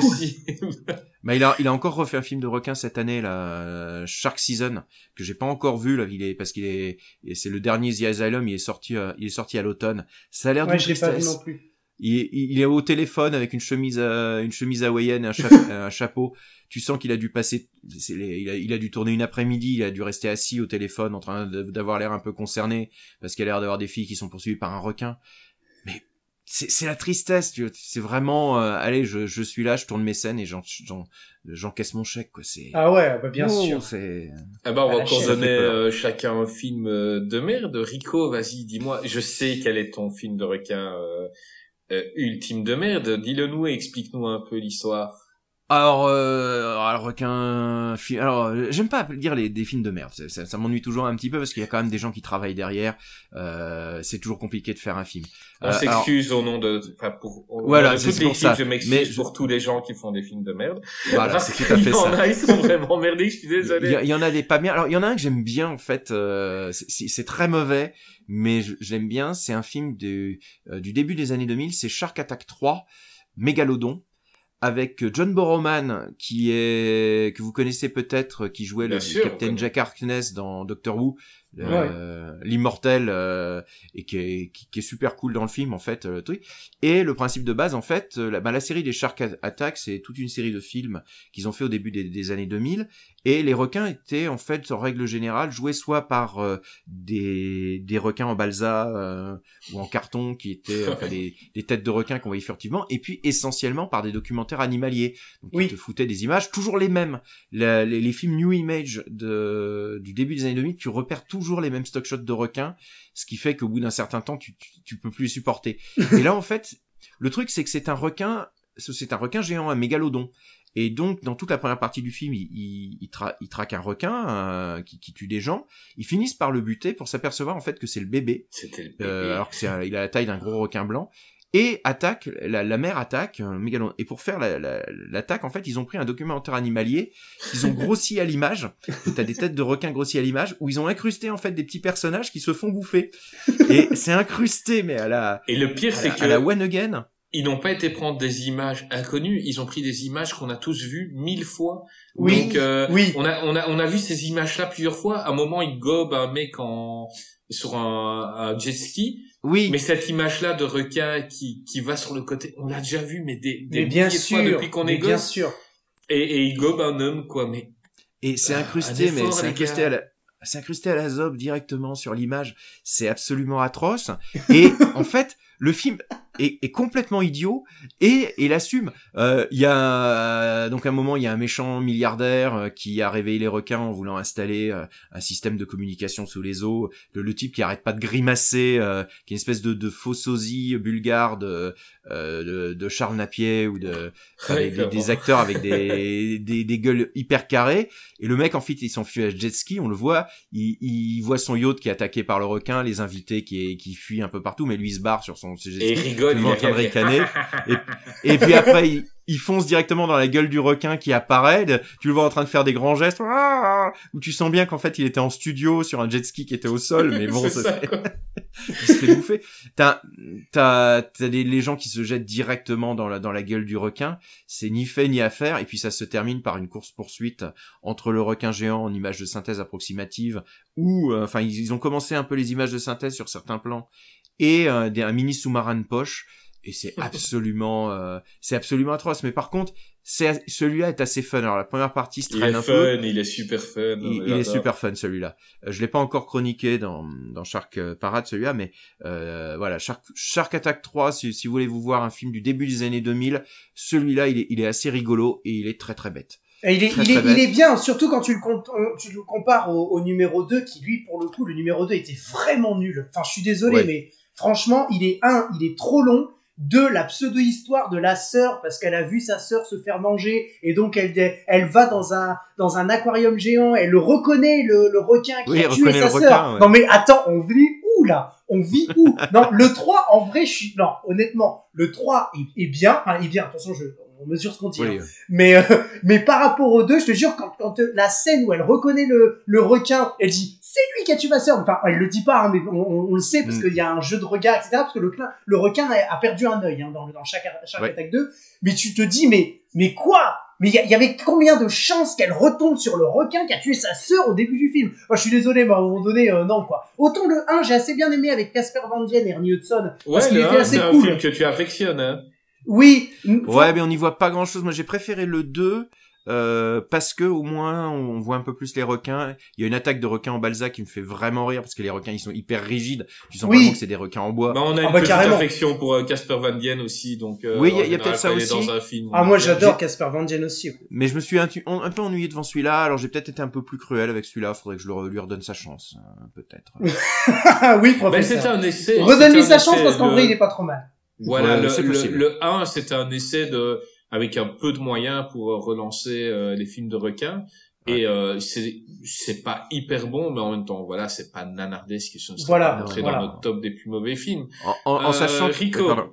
en, en sachant juste qu'après ils ont fait deux, deux autres films euh, de- avec toujours les mêmes documentaires animaliers euh, de New Image qui sont Shark Zone et Oh, euh, comment dirais-je euh, Shark Rage. Ouais. euh, qui sont encore plus dégueulasses parce qu'en fait c'est des stock shots des films précédents. Oui. Alors il y, a- il y a un seul truc C'est- que j'aime bien sur euh, euh, sur euh, comment dirais-je sur Shark sur Shark Rage, c'est qu'en fait le concept de départ c'est des extraterrestres qui rendent les requins fous euh, suite à un accident de un accident en fait où il y a une espèce de satellite de l'espace qui s'est qui, qui qui tombe à qui tombe à l'eau et c'est ça C'est qui va génial. rendre les requins C'est fous. génial. Le synopsis, c'est c'est alléchant. C'est alléchant. C'est fort. bon, euh, bon, après Mégalodon, euh, Shark Attack 3, Greg, dis-moi, est-ce que tu en as encore un à nous conseiller Euh, bah écoute, conseiller. non, parce qu'on en avait des en commun, moi. Donc moi, j'ai fini, personnellement, pour les D'accord. Ben écoute, moi je vais dire mon pire et euh, c'est pas le pire parce que ceux Mm. dont on a parlé sont plus mauvais, mais par rapport à son titre et par rapport à ce qu'on espérait, c'est bien évidemment Les Dents de la Mer 4. Ah ouais, ouais. Je ne veux pas parler de ce film. Ce film n'existe pas. Ce film. euh, Voilà. Voilà, bah, écoute, on c'est- va te c'est laisser, comme la, c'est hein. comme la rumeur comme quoi existerait un Indiana Jones 4, tout ça, ça fait partie d'une autre dimension. voilà. Certainement pas dans notre plan Mais il faut en parler, il faut en parler. Pour moi, c'est Non, on n'est pas obligé. Bon, euh, juste pour dire que c'est un film où on apprend que les requins ont des cordes vocales et qui crient très fort. Et qu'un requin peut exploser quand tu lui rentres dedans avec euh, la pointe de ton bateau. Non mais Euh, eh, sérieux, est-ce qu'il y a un scientifique qui pourrait l'expliquer ça, sérieux Oui, oui, c'est très éducatif et euh, ouais, je ne m'attendais pas à ça. Mais euh, voilà, on a appris ces choses-là et rien que pour ça, merci à Joseph Sargent d'avoir Oui. sorti Les Mm. Dents de la, Mer- la mer 4, qui est une sombre merde et que je ne veux plus jamais revoir de toute ma vie. Bon, on a parlé des films de merde, mais il y a des films qui seront pas dans les meilleurs, mais ils sont très très sympas et on adore regarder ces films-là, donc on va un peu rentrer dedans. Alors euh, dans ce cas-là, dans, ce cas-là, j'aurais voulu évoquer dans les films extrêmement sympas euh, les versions porno des Dents de la Mer, triple X. Parce qu'il Euh. existe, euh, il faut quand même poser le fait qu'il existe au moins trois films érotiques avec des requins, enfin deux films érotiques avec des requins et un film pornographique avec euh, des requins. Ok, bah parle-en et je mettrai des bips. Je, je fais, je fais rapidement, je fais, un, je fais un petit, je fais un blow là, je fais un lot. Euh, Il y a donc un, une parodie porno des Dents de la Mer, étonnamment fidèle aux Dents de la Mer en fait, euh, où ils reprennent les, les dialogues et Oui. où ils refont en fait toutes les scènes. Euh, alors évidemment c'est super cheap, c'est un prétexte à chaque fois pour introduire des, Pour des- introduire, évidemment. des, des scènes de baise ouais qui sont Voilà. un film hustler. Et euh, donc il y a, ce film là qui mais qui, qui à la limite peut être rigolo à voir pour vous parce qu'on sent quand même que les gens qui l'ont fait ils aiment bien les dents de la mer. Ils se sont fait un malin plaisir à, à reprendre plein de citations plein de euh, on, retrouve en fait euh, une, bonne parodie des dents de la mer et euh, tu sens quand même que les acteurs s'éclatent un petit peu à, à refaire les scènes avec euh, notamment euh, les, les scènes sur le- les bateaux. Alors évidemment il une partie des personnages sont féminisés pour parce que c'est un, c'est un, un porno très classique. Il y a aussi un autre film qui s'appelle Shark Babes euh, que j'ai pas encore vu mais dont j'ai vu la bande annonce qui est une euh, parodie euh, érotique euh, enfin avec des requins mais on voit surtout en fait la partie érotique et pas beaucoup les requins. Et enfin un film Alors voilà, c'est pas très très intéressant, mais bon, par curiosité et par de sens du devoir, je le verrai quand je tirerai au sort. Dévoue-toi, autre- professeur, dévoue-toi. Ah, mais moi je me réjouis que tu parles des films porno quand tu tireras au sort, quoi. Ah, et mais- qu'il y a une chance au Et- générique et que tu, mettras We Gonna Need a Bigger Condom. Ah, ça, ça va Alors- être fort. We gonna need a bigger dick, euh, a bigger dick. Ah, moi je Euh, dis condom. Peut-être oui, qu'il dit dans ouais. le film, certainement. Mais, euh, si j'avais dans- écrit le film, c'est ce que j'aurais mis. Mais là, ils ont fait we, You gonna need a, better, a bigger dick. Oh, Euh. Et justement, le dernier film dont je voulais parler brièvement, qui est assez glauque, pardon, qui, qui, qui est pas, qui est pas vraiment extraordinaire, c'est Dick Shark, où en gros, on a un type qui a un requin à la place de la tub. Et euh, donc c'est un film explicite. Mais putain, porno à tout petit budget. Sérieux? Et les images que j'en ai vues, ça donne pas envie. C'est glauque, c'est grisâtre. Voilà, Et- merci beaucoup, Ah, il fait professeur. croire a vu que Et, quelques et c'est un, c'est du porno moche en fait, un peu arty, un peu expérimental. Et euh, Ouais, c'est même pas un film d'horreur, en fait. C'est vraiment euh, du porno, quoi. Alors c'est pas, euh, c'est pas tout à fait du porno C'est pas parce comme fait, Kiss que- et tout ça, ou, enfin, non, c'est vraiment... on, on est à mi-chemin entre le, le requin et, enfin le film de requin et donc le, le type a eu effectivement un sgeg euh, en forme de requin. Et donc, on voit une fellation sur une euh, sur un sur un objet en plastique qui ressemble à un requin qui Oh est censé là là. simuler la- l'appareillage de monsieur. Et euh, évidemment, ce cette euh, bah, ce requin bite, euh, il va se mettre à attaquer les les filles avec qui le mec couche. Donc, Et euh, Une petite voilà, je- question, c'est plutôt requin blanc ou roussette Euh, C'est pour les gars, hein, c'est pour... euh, on- on- ça reste taille roussette. Hein. Ouais, ouais, c'est d'accord. un- C'est un, un squalelet féroce. qu'on va certainement parler Shark, c'est un justement. requin de 30 cm qui existe. Voilà, ben on va justement en parler maintenant dans les films sympas de celui-là. Donc euh, c'est Char 3D. Donc euh, Mm. Char 3D, c'est un film Ouais. que j'apprécie, qui sera pas dans les meilleurs, mais qui est assez fun. Donc euh, c'est des jeunes qui vont faire la fiesta sur un lac euh, chez une fille qui habite euh, sur le lac et euh, il se trouve que il y a des gens là-bas mal intentionnés qui ont des requins. Euh, on peut spoiler, je pense. C'est quand même un film de 2011, donc euh, Oui. c'est c'est Ah des ouais. gens qui Ah, voilà, qui filment des attaques de requins euh, euh, sur des personnes réelles et dans un dans ce lac salé, ils utilisent les gens qui viennent pour euh, lâcher des requins. Et c'est assez fandard. Rico, je sais bien que tu l'as vu dernièrement, tu l'as chroniqué Ouais, dernièrement. j'ai chroniqué dans la dernière euh, émission, Et ouais. tu as aimé, donc euh, vas-y, Ouais. parle-nous-en un peu. Bah, c'est en fait c'est un vrai film de cinéma parce qu'il est sorti au ciné au début des années 2010, je crois vers 2013, à l'é- l'époque en fait où il refaisait plein de films en 3D et donc au moment de Piranha 3D par exemple ou de Bait 3D qui est un autre film aussi de requin qui est, qui est sorti et qui, est qui a eu droit alors euh, sa petite sortie au ciné même s'il a pas fait un, un énorme score et on sent tout de suite que c'est quand même le modèle au-dessus parce qu'il y a un budget de 25 millions de dollars Oui, c'est vrai. rigolo, acteurs. Ça se sent, hein. ouais, ouais. ça Mm. sent qu'il y a un peu plus de pognon. euh, Il y a des belles explosions, il y a des scènes un peu un peu chiadées. Euh, et euh, les requins, euh, il y a pas mal de requins. Il y a de l'imagination parce qu'ils vont aller chercher des petits requins, euh, enfin des différentes formes de requins. On voit un requin marteau, ce qui est un requin. Bah, c'est un jeu vidéo en, plus- en, fait ce Ouais. film. Donc euh, au début il y a une attaque de requin, de requin assez gros. Je pense que c'est un requin taureau au début, mais après euh, ça monte en dangerosité. Donc euh, les attaques se font donc euh, requin taureau, puis euh, les tout petits requins dont tu as dit. Je me rappelle Ouais. plus le nom tout de suite. Vas-y. dis-moi. Alors c'est les cookie cooker shark en anglais et j'ai cherché un peu en français ça se ça s'appelle les squalelets féroces. voilà. qui sont des petits euh, requins brésiliens qui euh, en fait arrachent des lambeaux de peau de leurs victimes avec leur tête un peu circulaire. Voilà, et c'est ce qu'on a, et c'est ce qu'on a, c'est ce qu'on a au tout début du film dont j'ai parlé tout à l'heure, euh, Shark Week. En fait, Oui, ils sont oui. dans une piscine et en fait, ils envoient euh, des, ils ouvrent une des grille requins. ouais. dans la piscine et c'est des bébés requins, des petits requins et c'est ceux-là effectivement. Je savais pas le Mm. nom par contre. Oui, voilà, et puis on avance de plus en plus gros, parce qu'on arrive au requin marteau jusqu'à arriver au requin blanc, et, euh, et ils respectent bien euh, les requins. Bon, euh, les requins attaquent Mhm. assez facilement, euh, sans trop de raison, mais il- c'est vraiment un film où ils respectent les, les races euh, de requins qu'ils utilisent et qui est assez fandard, qui est assez fun. Donc c'est une sorte de, de slasher en gros, hein. donc euh, Ouais. des jeunes qui se retrouvent sur une île dans une maison Ah oui, les, isolée. les personnages, les personnages sont très très cons. hein. Voilà Ça, les c'est personnages, vraiment les- ils les sont caractéristiques Oui, clairement. Il y de a, Sacher, il y a le quarterback, euh, il y a euh, la pom pom girl canon, il y a la fille intelligente, et c'est vraiment euh, hyper stéréotypé, mais c'est assez fun. Vas-y, continue. euh, Je t'ai coupé euh, tout à l'heure. Non, non, mais Euh, écoute, c'est- toi qui présente le film. hein. Vas-y, vas-y, vas-y. non, Euh, mais je sais que tu viens de le voir. Moi, je, vu il y a un Bah, petit temps et j'ai- j'aime bien. j'aime bien, par exemple, justement, le personnage un peu de, de, de grand sportif qui se fait arracher le bras, puis qui, euh, en gros, euh, ouais, enfin, qui se fait couper le bras alors qu'il fait du ski nautique par un requin. Euh, et puis, en gros, deux heures après, euh, il a bandé son bras, il a pris une lance, il veut, euh, il veut attaquer. euh, il, il va dans le dans le lac avec une lance et un bras en moins pour essayer de pour essayer de buter le requin. Donc, euh, évidemment, Voilà, c'est vraiment. mal. euh, Non mais ils ont pas, non mais des quoi. personnages comme ça, ils ont pas d'instinct de survie. À un moment donné, t'as pas ton bras, euh, tu vas pas dans le lac avec une lance. Enfin, c'est complètement Ah bah oui. ridicule. Mais, Mais, c'est mais il a mangé sa copine. Oui, Ouais. c'est vrai, c'est vrai. Mais c'est c'est fun et c'est bon esprit en fait. C'est-à-dire que tu tu y vas comme tu vas voir un vendredi 13.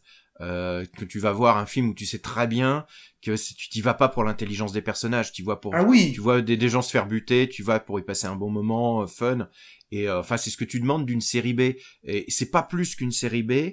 Ça te vend pas plus qu'une série B, mais ça respecte le contrat. C'est-à-dire que tu vas, tu vas déconnecter ton cerveau et pour un dimanche à 17h alors qu'il pleut dehors, ça, ça, ça, ça fait la. Non parce qu'il y a une tartine, ambiance quoi. pour regarder un film de requin, professeur. Non, non, mais il y a Bah- une belle photo, en fait. C'est, c'est, c'est sympa Ouais. à voir, c'est assez lumineux. Donc, euh, vraiment, euh, c'est un film quand, quand tu sais pas quoi regarder et que tu le mets, tu passes un bon moment. C'est, c'est toujours bien fun. Euh, parle-moi, toi, Greg, d'un film sympa que tu as vu dernièrement. Ah bah écoute, dernièrement, on- le professeur en parlait tout à l'heure, c'était euh, par rapport à, à, à- comment à Shark 3D. En fait, dans la même lignée, il y a Byte euh, 3D que j'ai vu il y a pas Mhm. très longtemps. Et en fait, euh, en réalité, j'ai trouvé ça euh, sympa, cool à voir. J'ai pas été déçu. J'ai pas non plus trouvé que ça méritait un Oscar, loin de là. Mais j'ai quand même trouvé que ça se regardait bien. J'ai même été étonnamment surpris de la qualité de la bande son, de la musique. Euh, donc euh, franchement, j'ai trouvé non que c'était bien. Alors pour le, le, le, le petit résumé, hein, en fait c'est l'histoire d'un. On est donc euh, en Australie et c'est l'histoire d'un. C'est un tsunami, hein, je pense, qui, euh, qui envahit complètement la, la, la, la ville Ouais, côtière. tsunami. Voilà. Et en fait, dans le tsunami, euh, en fait, il embarque euh, des euh, requins parce qu'en fait, l'histoire se passe dans un supermarché. C'est-à-dire que on a des personnages dans un supermarché, ils font leurs courses. En ce moment-là, il y a un braquage, tu vois, comme par hasard. Enfin bref, qui tourne mal avec deux, personnes, deux voleurs. Et en fait, il y a le tsunami qui défonce tout le supermarché. Et en fait, il y a deux requins. Il y en a un qui, qui se trouve, qui réussit à rentrer dans le parking, et un autre qui réussit à rentrer dans le supermarché, c'est-à-dire là où il y a les rayons, etc. Et donc, déjà, ce qui est génial dans ce film, en fait, c'est que c'est une accumulation de catastrophes. Parce que t'as as le tsunami. Donc tout est inondé, tout est détruit. Ensuite, ils se disent oh mince, il y a encore de l'électricité. Donc il faut aller étendre le générateur parce que sinon, s'il y a électricité dans l'eau, on va tous, euh, on va tous mourir. Quoi. Voilà. En plus, il y a l'eau, il y a le niveau de l'eau qui monte petit à petit. Et après, ils vont se rendre compte qu'il y a quelque chose qui bouge dans l'eau. Effectivement, c'est un requin. Donc j'ai trouvé ça assez sympa parce que en vrai, le synopsis comme ça, raconté comme ça, ça paye pas de mine. Mais en vrai, j'ai trouvé ça sympa parce que le requin est pas trop mal foutu. Enfin, je sais pas ce que t'en penses, Ouais, pas, non, non, ça- ben, c'est mais honnêtement, je, je, je trouve assez, assez, assez propre le requin. Euh, ce que j'ai bien aimé aussi, c'est euh, euh, voilà, cette, parce qu'il y a des histoires entremêlées. Il y en a un qui peut pas, qui peut pas revoir sa, sa copine parce qu'en fait, son frère au, au début du film, il est mort à cause de son copain. Enfin bref, il y a plein de trucs comme ça. J'ai, en vrai, j'ai trouvé ça, j'ai trouvé ça sympa comme, comme, comme, comme film. Moi, j'ai bien aimé, franchement. Et il arrive, et petite anecdote, il arrive que j'écoute la, la bande son, en fait, en vrai. Est-ce Ouais, vu ce film. Rico? Ouais, il est cool, hein Ouais, ouais, il est sympa, il est pas mal noté, il est dans les bons films de requins dans ma, dans ma catégorisation. Voilà, dans, c'est un petit 13 sur 20.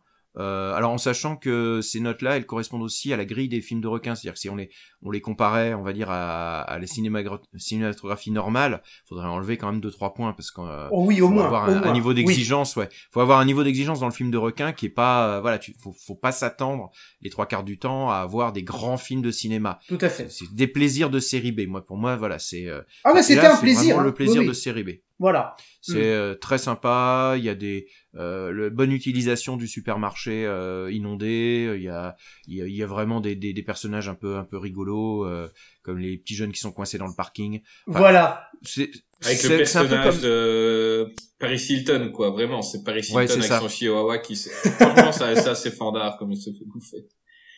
Mais je conseille ce film. euh, je l'ai vu deux fois, donc je l'avais vu une fois en version normale et je l'ai vu une deuxième fois en 3D. Et là, c'était carrément avec le casque. Et franchement, ils ont fait un boulot assez monstrueux euh, en 3D. J'avais rarement vu ça. Enfin, vraiment, on voit vraiment les requins sortir de l'écran et c'est assez impressionnant. Donc, si vous pouvez une fois le voir en 3D, euh, testez parce que c'était une de mes plus belles expériences là-dessus. Donc, euh, on ne sait jamais. Testez ça. Rico, est-ce que tu as un film Oui, sympa à nous oh là, proposer? Alors Enfin, il y en sympa. aura plusieurs. Il y en aura plusieurs. euh, alors on va rester dans le fun avant de voir peut-être des films un peu plus sérieux. Euh, on va dire des films qui sont vraiment des vrais films d'angoisse. Mais pour rester un petit peu dans les films délirants, alors j'en ai j'en ai deux trois que j'aime bien. Euh, j'aime bien Dame Shark. Euh, je crois qu'il est sorti aussi en français sous le titre Alerte aux requins. Où en fait on a des requins qui sont coincés dans une rivière et qui construisent un barrage comme des castors. Oui, avec les, oui, voilà. Mais euh, le barrage c'est construit avec des os humains, c'est ça? Oui, c'est ça avec les corps en fait Oh des, là des là. gens qui vont bouffer. Et Oui, puis il parallèlement, il y a celui-là. Il est bien délire parce qu'en fait parallèlement t'as une espèce de comité d'entreprise là qui euh, d'un- espèce de patron de la tech un peu un, un genre d'Elon Musk un peu prétentieux qui va faire un, une journée cohésion de l'entreprise euh, avec tous les employés euh, pour faire du paintball pour faire des du crapahutage dans la nature pour ressouder l'entreprise et c'est en, en même temps t'as un petit côté The Office parce que évidemment tous les personnages alors euh, toute proportion gardée mais euh, tous les personnages sont quand même bien bien caricaturaux de la vie en entreprise et euh, se font plein de petits coups bas pour essayer de gagner les, les, les bonnes grâces du patron. Et il y a un body count qui est assez élevé en fait, ça n'arrête pas. Il doit y avoir euh, au bas mot une vingtaine de, une vingtaine de victimes minimum, assez imaginatif. Voilà, ça fait partie des petits films, euh, voilà, des petits films de requins sympatoches euh, qui, qui font bien le, qui font bien le job. Ça, euh, celui-là, je, je l'aime bien. Euh, je pourrais parler aussi de Sharkman, euh, avec Sharkman, un homme ouais. requin. Sharkman, euh, Hammerhead Shark Frenzy, où en fait, ben, c'est un savant fou qui est interprété par le réanimateur himself, hein, par Jeffrey Combs, qui crée un homme requin et qui, qui invite ses anciens, son ancien patron qui euh, et les employés de, de la boîte où il travaillait, où il était viré parce qu'il allait trop loin euh, dans ses recherches, il devenait un danger pour l'entreprise. Donc il les invite pour leur montrer la- la- sa réussite et en fait, il les envoie tous se faire bouffer par le, le Sharkman, qui est interprété par un gonze dans un costume en, en caoutchouc horrible, avec une Sharkman. tête de requin marteau, ouais, et qui va, euh, bah, qui va, qui va attaquer un peu tout le monde. Et il y a surtout Jeffrey Combs qui est délectable en, savant fou, mais qui en fait des tétraquesses euh, en, en savant admirateur de son œuvre, euh, qui a fait, voilà, il a, il a fait le, le monstre ultime, le prédateur ultime, et évidemment l'échelon ultime de l'évolution humaine. C'est assez cool. Ouais, c'est Dans les films des, des années 2000, ouais, il est, il est, il est, il est gentiment cool parce qu'il se prend pas hyper au sérieux. Que les effets spéciaux ont super mal vieilli. Il y a des explosions numériques avec des gens qui courent. Tu vois qui courent devant des écrans verts euh, au petit trot, alors qu'il y a des explosions derrière de maquettes euh, bien dégueulasses. Et bon, il y a ce, il y a ce Sharkman, il y a lui, il y a du bon gros cabotinage de, de perso. Donc euh, ouais, ça, ça se laisse regarder en, on va dire en, film un peu, un peu rigolo, un peu, un peu débilos. À revoir parce que j'avais vu ce film-là en tant que film euh, d'horreur quand j'étais gamin et je l'avais Ouais. pas pris du tout comme un film d'horreur et ce serait à revoir. Euh, mais maintenant dans les films euh, sympas, bah il y a En eau Ouais. trouble avec Jason Statham Ouais. Oui. qui peut Alors, pas être dans les Ouais, cinq ouais. meilleurs mais oui, en fait, il est dans l'entre-deux. Hein. Il est dans l'entre-deux. Ouais, il est l'entre-deux, entre deux. il est cool. Qu'est-ce que vous avez pensé Bah, il en- dans- il en- en eau trouble Donc euh, Greg, fais-moi Moi- le synopsis. Vas-y, vas-y, pardon. Non, non, non, je te laisse, euh, je te laisse le faire, euh, Chris. Euh, C'est, c'est ton film. Je sais, tu m'en as parlé, tu vas dire, ah, il faut le mettre et tout. Moi, en vrai, je l'aurais pas mis parce que déjà, j'aime pas Jason Statham. Je suis désolé, mais dans ce film-là, je l'aime pas du tout. Non, il Mais, aime bien euh, Casper Van Dien, mais il aime pas Jason Statham. Ah, il non, mais j'ai, j'ai, vraiment- dans il ce film-là, attention, dans ce film-là, dans ce Non, dans ce film. film-là, il est horrible, Jason Statham, parce qu'il n'a jamais peur, donc il se bat contre un requin. Ah, mais le mec, 30 il, il sort, il sort, il va affronter le, Il le requin, mais sans est problème. toujours en forme, il est toujours en mode beau gosse, et euh, le requin, c'est pas un danger, quoi. Donc, en gros, en eau trouble, donc euh, c'est de, une théorie. Donc, enfin, moi j'avais lu le livre, j'ai préféré le livre. Hein, donc, c'était une théorie qui dit que la fosse des Mariannes ne fait pas 11 000 mètres, mais en fait, il- ce serait une couche de gaz, et on peut encore aller au-dessus. Des gens, en dessous, pardon. Des gens y vont et euh, ils descendent en sous-marin. et Il faut remonter un mégalodon. Euh, et Jason Statham, c'est le héros ultime. Il n'a jamais peur de rien et il va réussir à réussir à protéger les gens et à tuer les mégalodons. Mais en fait, c'est un film sympa. Enfin, il est cool. Il y a les moyens. Il y a un budget. C'est un budget de 100 millions de dollars, je pense. Euh, on n'est pas loin. C'est un, gros gros film. Longtemps, les studios se sont battus pour avoir euh, le livre. Euh, donc euh, le livre était assez énorme et beaucoup de studios voulaient en faire le film. Euh, ça aurait dû déjà être fait il y a 7 ou 8 ans, mais c'est juste maintenant que Monsieur Tur Turteltaub a pu le faire. Et, et je me remarque bien moi devant ce film. T'en penses quoi, Rico?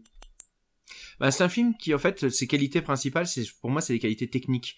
Euh, en gros, c'est un The Asylum avec 200 millions de dollars.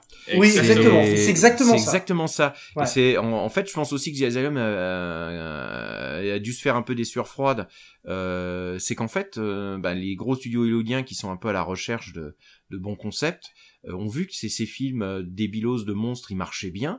Ils se sont dit, mais pourquoi on ferait pas la même chose, mais en mettant les moyens techniques? Donc, ils ont fait des Rampage avec The Rock euh, et des monstres géants. Qui est a- plutôt cool. qui a- Voilà, qui est plutôt exactement. cool, mais c'est un, The- c'est un The Asylum, je suis désolé. Ah oui, ah, mais carrément. C'est le principe.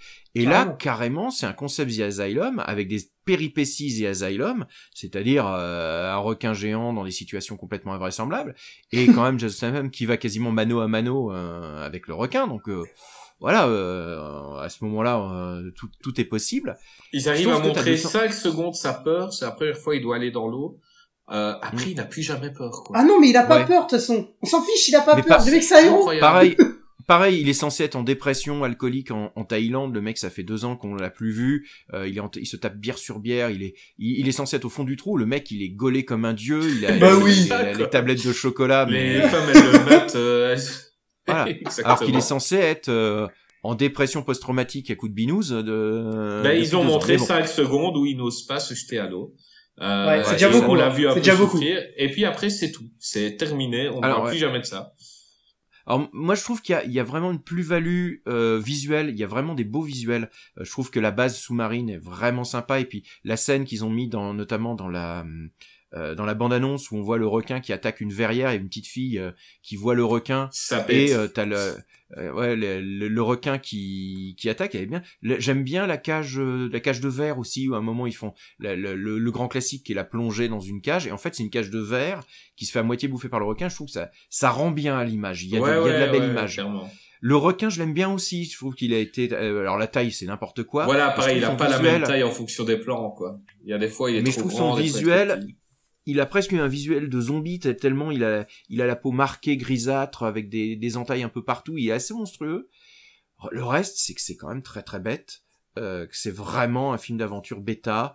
Euh, alors le film a bien marché en Chine, je crois, donc il y a toujours l'idée d'en faire une suite dans les cartons parce qu'il a Ouais, pas. mais les, livres en fait ont continué et, euh, et je les conseille. C'est bien mieux que le film. Donc ils ont pris des, des grosses libertés dans, dans le film. Ouais, semble, Mais semble-t-il euh, les livres de Steven, de Steven Alten sont, sont assez chouettes.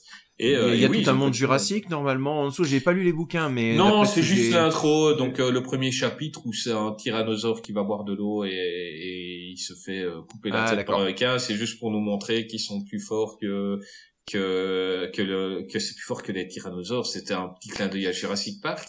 Euh, Mm. mais le film assez voilà sympa. Euh, on passe un bon Mm. moment. Ils ont les moyens. Et même si c'est très con, et même si euh, Statham en fait des caisses en Monsieur Invincible, Ouais. euh, c'est assez sympa. Euh, dans les films sympas, je crois qu'il y a aussi euh, tout ce qui est les dents de la mer 2, mais on va pas revenir dessus parce que je crois que dans les cinq premiers, je pense qu'on aura classé de 1. hein.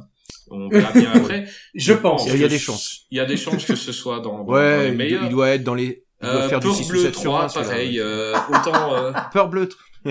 Bleu 2 était une daube monumentale. Oui. Le 3 est assez sympathique pour moi. c'est une bonne surprise, ouais. sympathique. Et, euh, et voilà, j'ai pas envie de m'attarder dessus parce que je pense que peut-être Peur Bleu sera aussi dans les 5 meilleurs. Est-ce que vous avez encore un film sympathique chacun à me conseiller? Sympatoche avant d'attaquer les bons films vraiment vraiment efficaces. Euh, alors bon après c'est pas un film d'attaque de requin, c'est Tikoyo et son requin qui est un film des années 60 euh, qui est en fait un conte polynésien euh, où il y a un, un gamin qui devient ami avec un requin qui va ensuite le protéger. Donc c'est un film pour enfants euh, des années 60 euh, avec un requin et avec euh, qui, qui est tourné en Polynésie donc qui montre un peu la, la vie en Polynésie de cette, de cette époque. Alors c'est totalement autre chose. C'est pas un film de requin tueur, mais c'est euh, c'est un beau film avec des, des requins. Sinon en film, euh, ben je, je vais parler de Ghost Shark que j'ai- Ah j'aime oui. bien. Alors oh là là. Sharktopus. Oh là là. Je vais, je vais terminer peut-être avec un dans les dans les concepts de requins complètement complètement pétés mais bien foutus. Roger Corman qui nous a offert Sharktopus, Aïe, moitié aïe, aïe, ouais. moitié requin, moitié pieuvre. Euh, alors il y avait déjà eu le concept en Italie avec euh, le monstre de la- de l'océan rouge ou Apocalypse dans l'océan rouge, mais qui est un peu un peu mollasson. Et alors celui-là, il, y a- il- c'est vraiment complètement délirant. Donc euh, évidemment une expérience scientifique qui se qui tourne mal. Euh, le savant fou interprété par Eric Roberts qui est en, en full cabotinage, euh, qu'après Oh, carrément. et ouais, en, en savant fou, euh, complètement, complètement dément. Et donc ce requin, ce requin pieuvre qui s'échappe et qui va attaquer un, un resort au Mexique avec les, les touristes. Et on sent qu'ils se font plaisir avec des scènes complètement, complètement, euh, complètement débiles. Et le, le, le, le requin a une bonne tête en fait parce qu'il a une tête de requin sur un corps de pieuvre. Donc on le voit Et il marcher peut aller sur la terre, hein, oui, il peut marcher sur Ouais, la ouais, terre. ouais. Ouais, ouais, ouais. Ça, c'est fandard aussi. Un peu comme le Super Shark aussi, qui est un, un autre bon, bon film avec un char à, à, à, à pattes et tout. Et donc ils ont fait plusieurs sharks. euh, ils, ont, ils en ont fait trois pour l'instant, puisqu'ils ont fait Sharktopus versus Pteracuda. Oui. Avec donc un, Oui, euh, tout à fait, voilà, euh, moitié. euh. Et euh, ils ont fait ensuite Sharktopus versus Whale Wolf avec un Oh croisement. Ah, je l'ai pas vu, euh, loup-garou. Euh, ouais, que fun aussi, mais enfin, tu, ça commence à, il commence à tirer sur la corde en fait là. Ouais, Enfin, d'accord. Ouais. et euh, donc voilà. euh, et euh, comment dirais-je, ils avaient aussi en réserve, euh, comment dirais-je, euh, un, un projet qui était, je crois, euh, ah, euh, en fait c'était un croisement de barracuda et, de tarentule. Donc euh, Oh tarentule, enfin. Barra- Tarantula, euh. Baran- Barantula ou un truc comme ça qui voulait le sortir. euh, mais ça s'est pas fait. En tout cas, c'est toujours dans les cartons. Ouais, si c'est dans les euh, cartons, ça sortira. Tout ce Ah bah bien ça sûr, ça va un jour. sortir. À un moment donné, il faut bien bouffer aussi. hein. Euh, C'est Greg, fatal, est-ce que t'en ouais. as un, toi, à nous proposer? Bah non, le professeur vient de le dire, c'était Ghost Shark que j'ai, que j'ai énormément pardon. kiffé. Et pour Ouais, moi, tout à l'heure, vrai, on n'a pas j'ai vraiment parlé de juste, j'ai juste mis ce film. Je suis désolé, mais j'ai mis ce film la première fois. Je savais très bien ce que j'allais voir. Et à la fin du film, j'ai fait, mais c'est tellement génial. Tellement en fait, ça a répondu à mes attentes. non mais ça a répondu à mes attentes en fait. C'est ça qui est Hmm. ouf. C'est, je crois que c'est un des seuls films de requins où je me suis fait complètement une idée du film avant de le voir, de rien que le titre hein, déjà, et à la fin du film, je me suis dit Mais quel moment j'ai passé. J'ai ri, j'ai ri. Le requin qui apparaît dans le verre d'eau, le, le plombier qui est, euh, qui est avalé par le requin dans les tuyaux, euh, l'autre qui, qui saute dans la, dans la piscine et qui, est, euh, et qui est bouffé par le requin, parce que le, re- le requin peut apparaître dans une flaque d'eau, quoi. Enfin, le, le gamin qui se fait bouffer sur la flaque d'eau. En parlant des gamins, moi, il y a une scène qui m'avait fait hurler de rire. Donc, Mais euh, cette scène, on, cette, cette on scène-là, voit justement. que on voit que sur le scénario, donc euh, il écrit que les héros vont se faire par une bande de jeunes qui sont censés avoir 18-20 ans. Et les acteurs qu'il a eu, c'est des enfants de 10 ans. et donc, on les voit euh, avancer, on voit des, des, des gamins de 10 ans qui font « vous passez pas ». Et Oui, c'est ah, ça. comment on va faire? Comment on va passer? Mais mec, c'est des enfants de 10 ans, quoi Avance avec ta voiture Parce que c'est pas comme des si c'était films, pressé, ils tu vois. Et tu vois qu'ils avaient pas les moyens pour avoir des autres acteurs. Ils ont demandé ça. aux gens de, aux, aux gens de la prod, t'as pas un cousin, un fils ou quoi, un neveu qui peut venir. Et il y a, il y a, il y a des petits gamins qui viennent. Et c'est fandard, quoi. Euh, le mec est quand même baraque, le héros, et il ose pas passer. Mais le, le, le petit Black Crowley, il a 8 ans, le chef de la bande, quoi. C'est extraordinaire. C'est d'ailleurs celui qui se fait bouffer par le requin, Ouais. d'ailleurs. Oui, c'est lui qui se fait bouffer, mais c'est c'est ce fandard, et moi je suis fan. Dites les Ah ouais, gars, c'est sans on a, pitié on pour a les parlé- gosses, ouais. Ouais, on a parlé de six films là. Mais Mhm. euh, je pense que beaucoup de monde attend qu'on arrive au bon film. Est-ce que vous êtes prêts pour les bons films? Oui. Ouais. On est prêts. Et bon voilà, on attaque les meilleurs films de requins euh, jamais créés. Euh, Rico, pour toi, Mhm. qu'est-ce qu'un bon film de requin?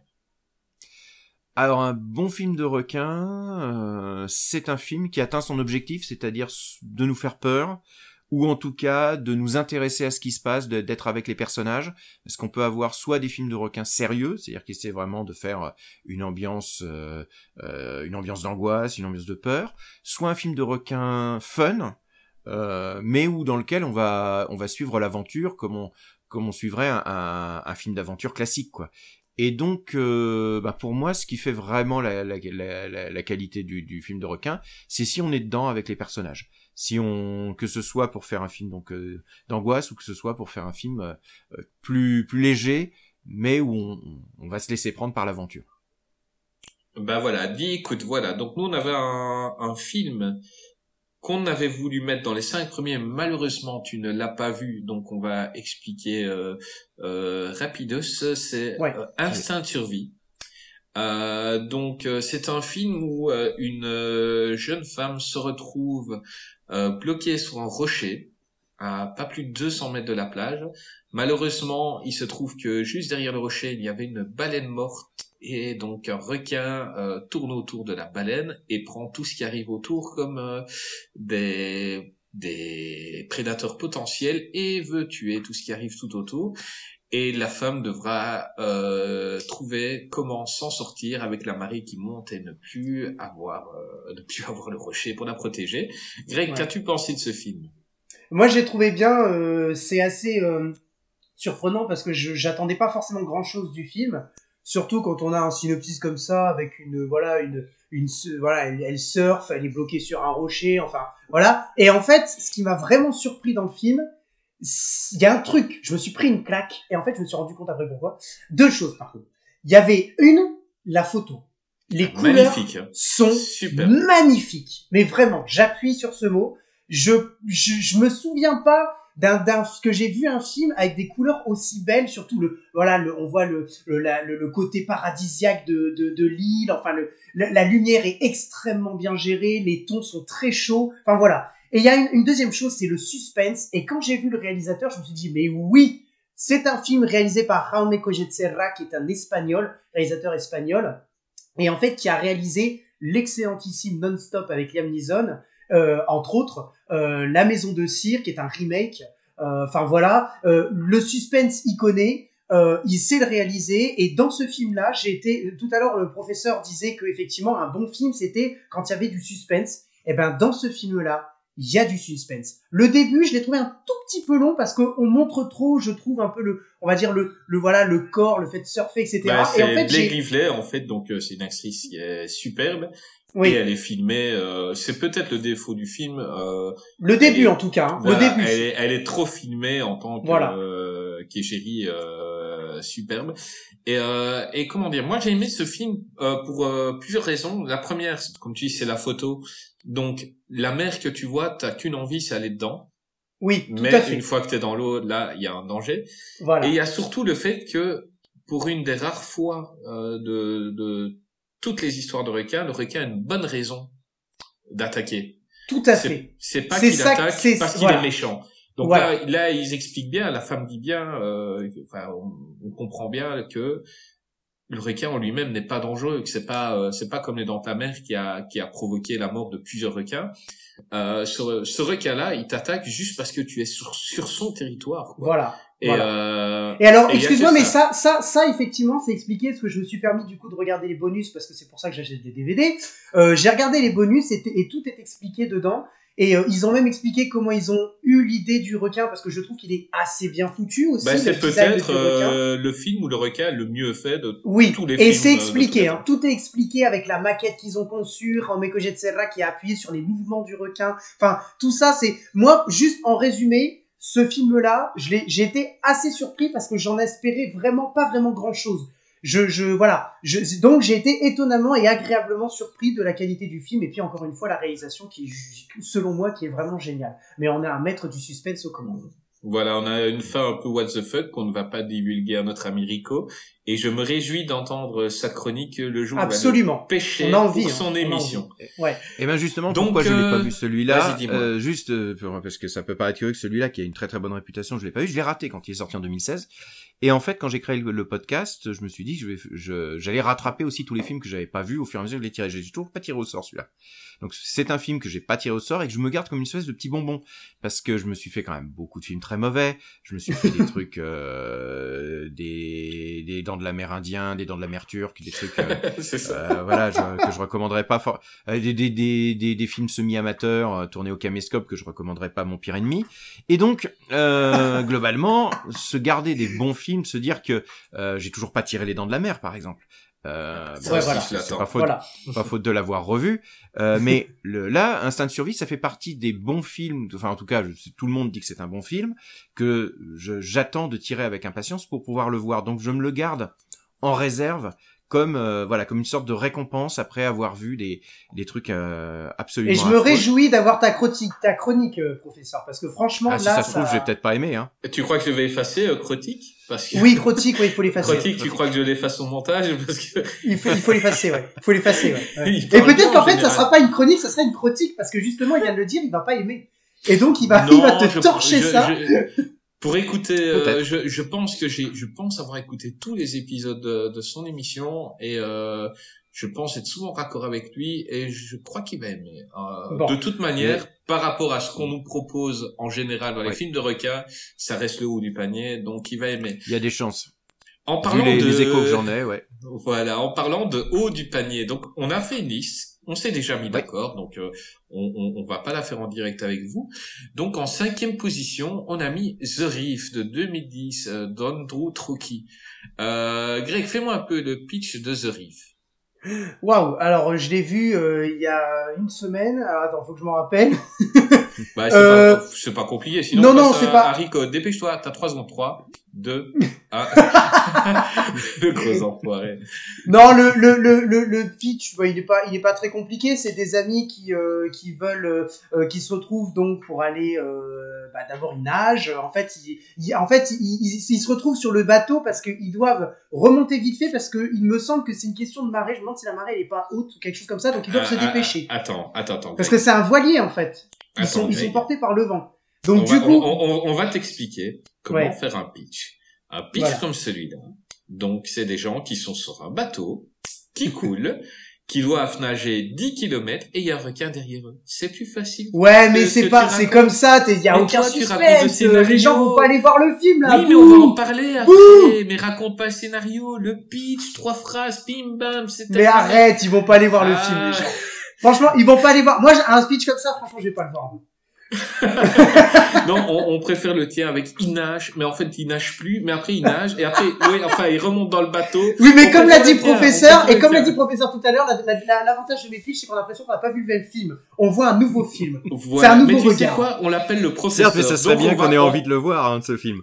Mais oui, mais, mais- mais le film, les gens, le bateau coule, ils doivent nager 10 kilomètres, et derrière eux, il y a un requin qui les suit pendant les 10 kilomètres. Et le film, je trouve qu'il est hyper efficace, mais Rico Oui. va nous en parler. Vas-y, Oui, tout à fait. dis- dis-nous ce que fait. t'as pensé de ce film.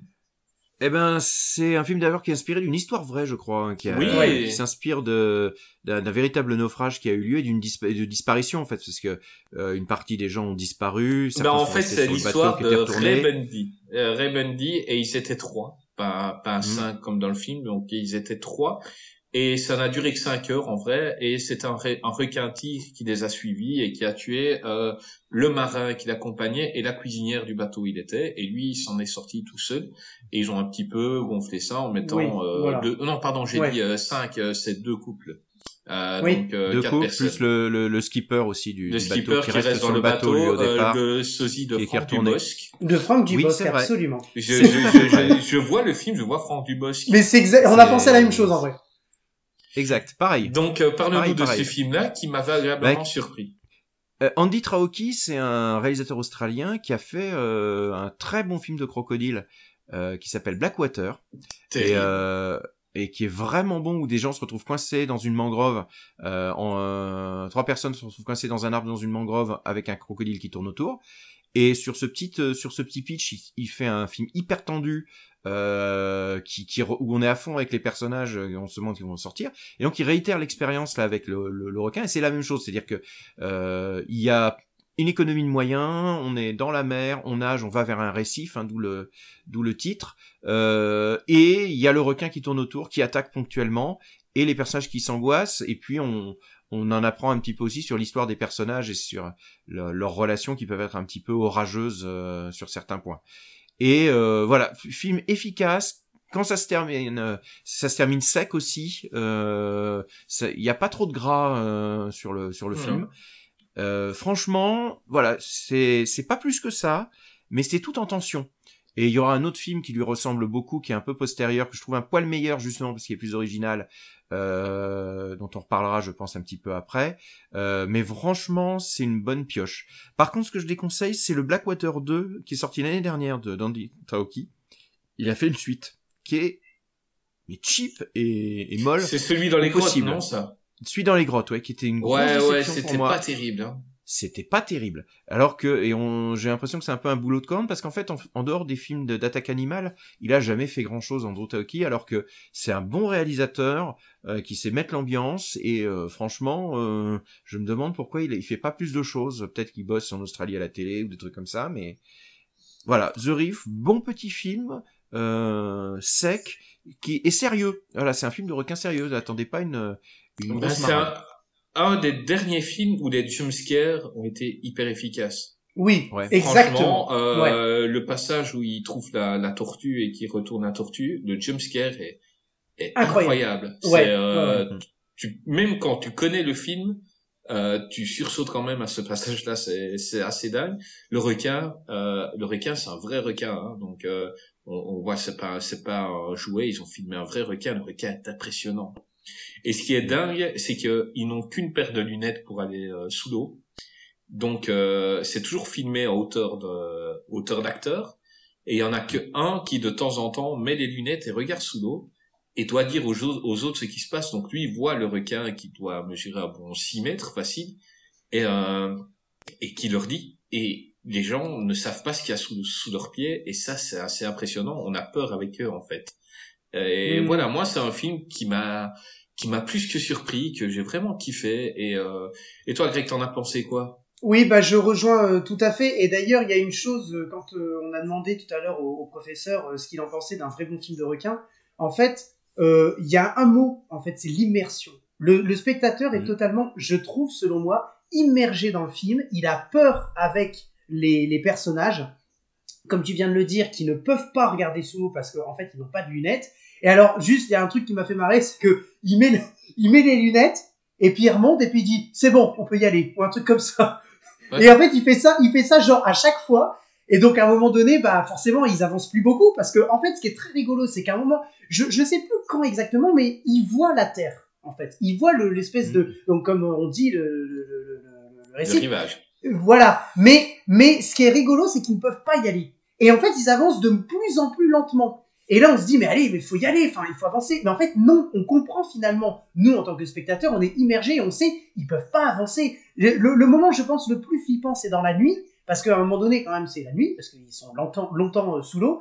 Et euh, ils voient rien du tout. Rien du tout. Et c'est pendant la nuit, je pense qu'il y a le, il va y avoir un mort. Euh, c'est qui d'ailleurs qui meurt pendant la nuit? Euh... On va peut-être pas spoiler alors. Ouais, je spoil pas Ouais, non, on enfin, bref. On va pas spoiler, Mais- on va pas spoiler. Mais, mais effectivement, effectivement, c'est, euh, c'est, euh, enfin, moi j'ai trouvé ça au niveau du jumpscare, enfin, je- j'ai trouvé ça génial, quoi. Ouais, franchement, franchement. Oui, très bon film, très bonne surprise. Il arrivait un petit peu. Euh, c'est pas un film qu'on a attendu euh, longtemps.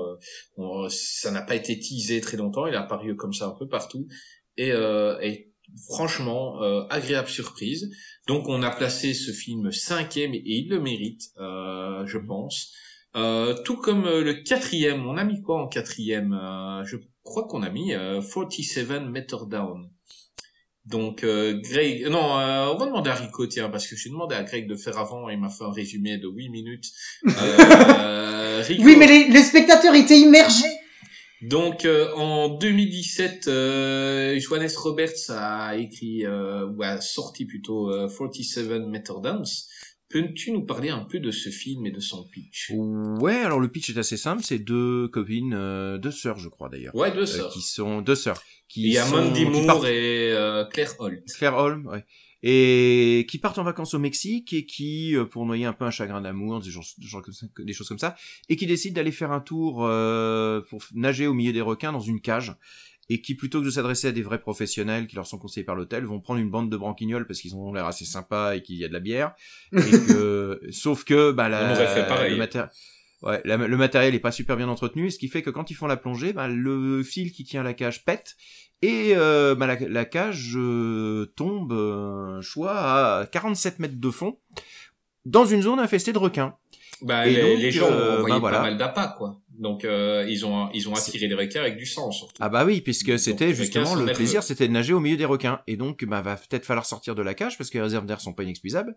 Et bah, comment qu'on fait pour euh, s'en sortir alors qu'il faut rejoindre le bateau qui est au-dessus et qui est euh, et qu'on est en- entouré par les requins? Voilà. Et à partir de ça, ben c'est toute une euh, toute une angoisse euh, et euh, il y a y a des super beaux plans. Enfin moi il y a une image que je trouve qui, qui est une, pour moi une des plus emblématiques, c'est qu'évidemment à 47 mètres on n'y voit pas grand chose, donc la luminosité va être un problème et donc ils utilisent des flares, euh, des, des lampes, euh, enfin des, des fusées pour voir sous l'eau.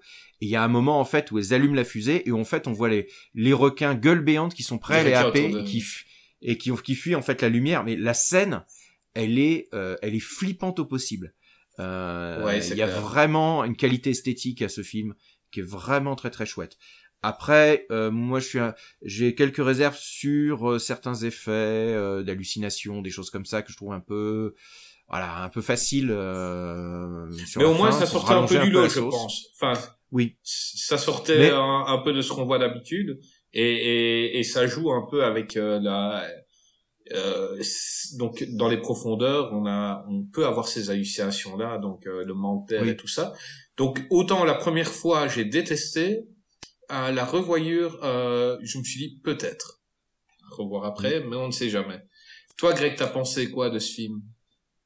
Euh, bah moi je l'ai pas vu ce film. t'as pas vu ce film? Non, Ah. je n'ai pas, je n'ai pas eu Moi, le, te le donne temps de le liste. voir, mais par contre j'ai vu des, des images. Hein, attention, je sais exactement de quoi il s'agit.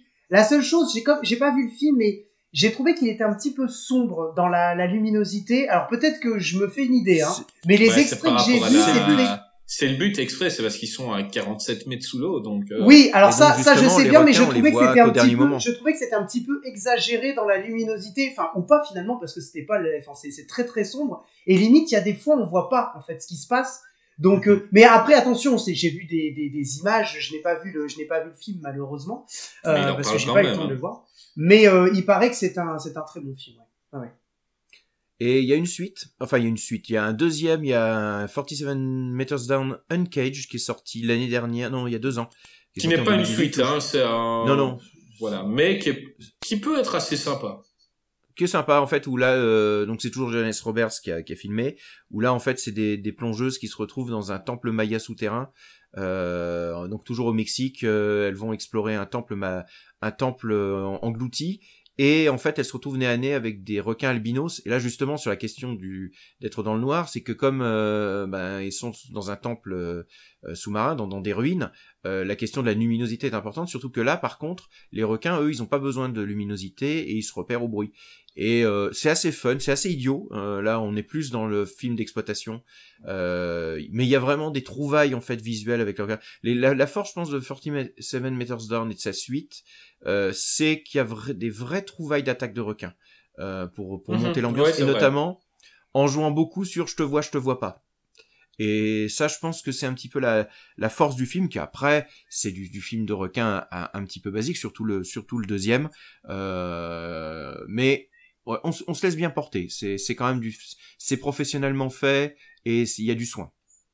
Oui, c'est clair, c'est clair. Donc c'est, on, on, voit qu'il voulait faire un bon film de requin parce que bon, il, y a quand même des, des, scénaristes qui se disent que ça manque depuis notre numéro 1 et ils essayent de faire euh, avec les moyens du bord et, euh, et je pense que voilà c'est c'est deux le premier est meilleur hein le premier est meilleur que le deuxième oui oui nettement euh, mais le, le, deuxième peut être assez fun. Il y a la fille de Stallone qui débute dans le 2 en fait. Euh, une des actrices, euh, la fille de Stallone qui se lance en cinéma et qui pas mauvaise, euh, qui est plutôt mignonne.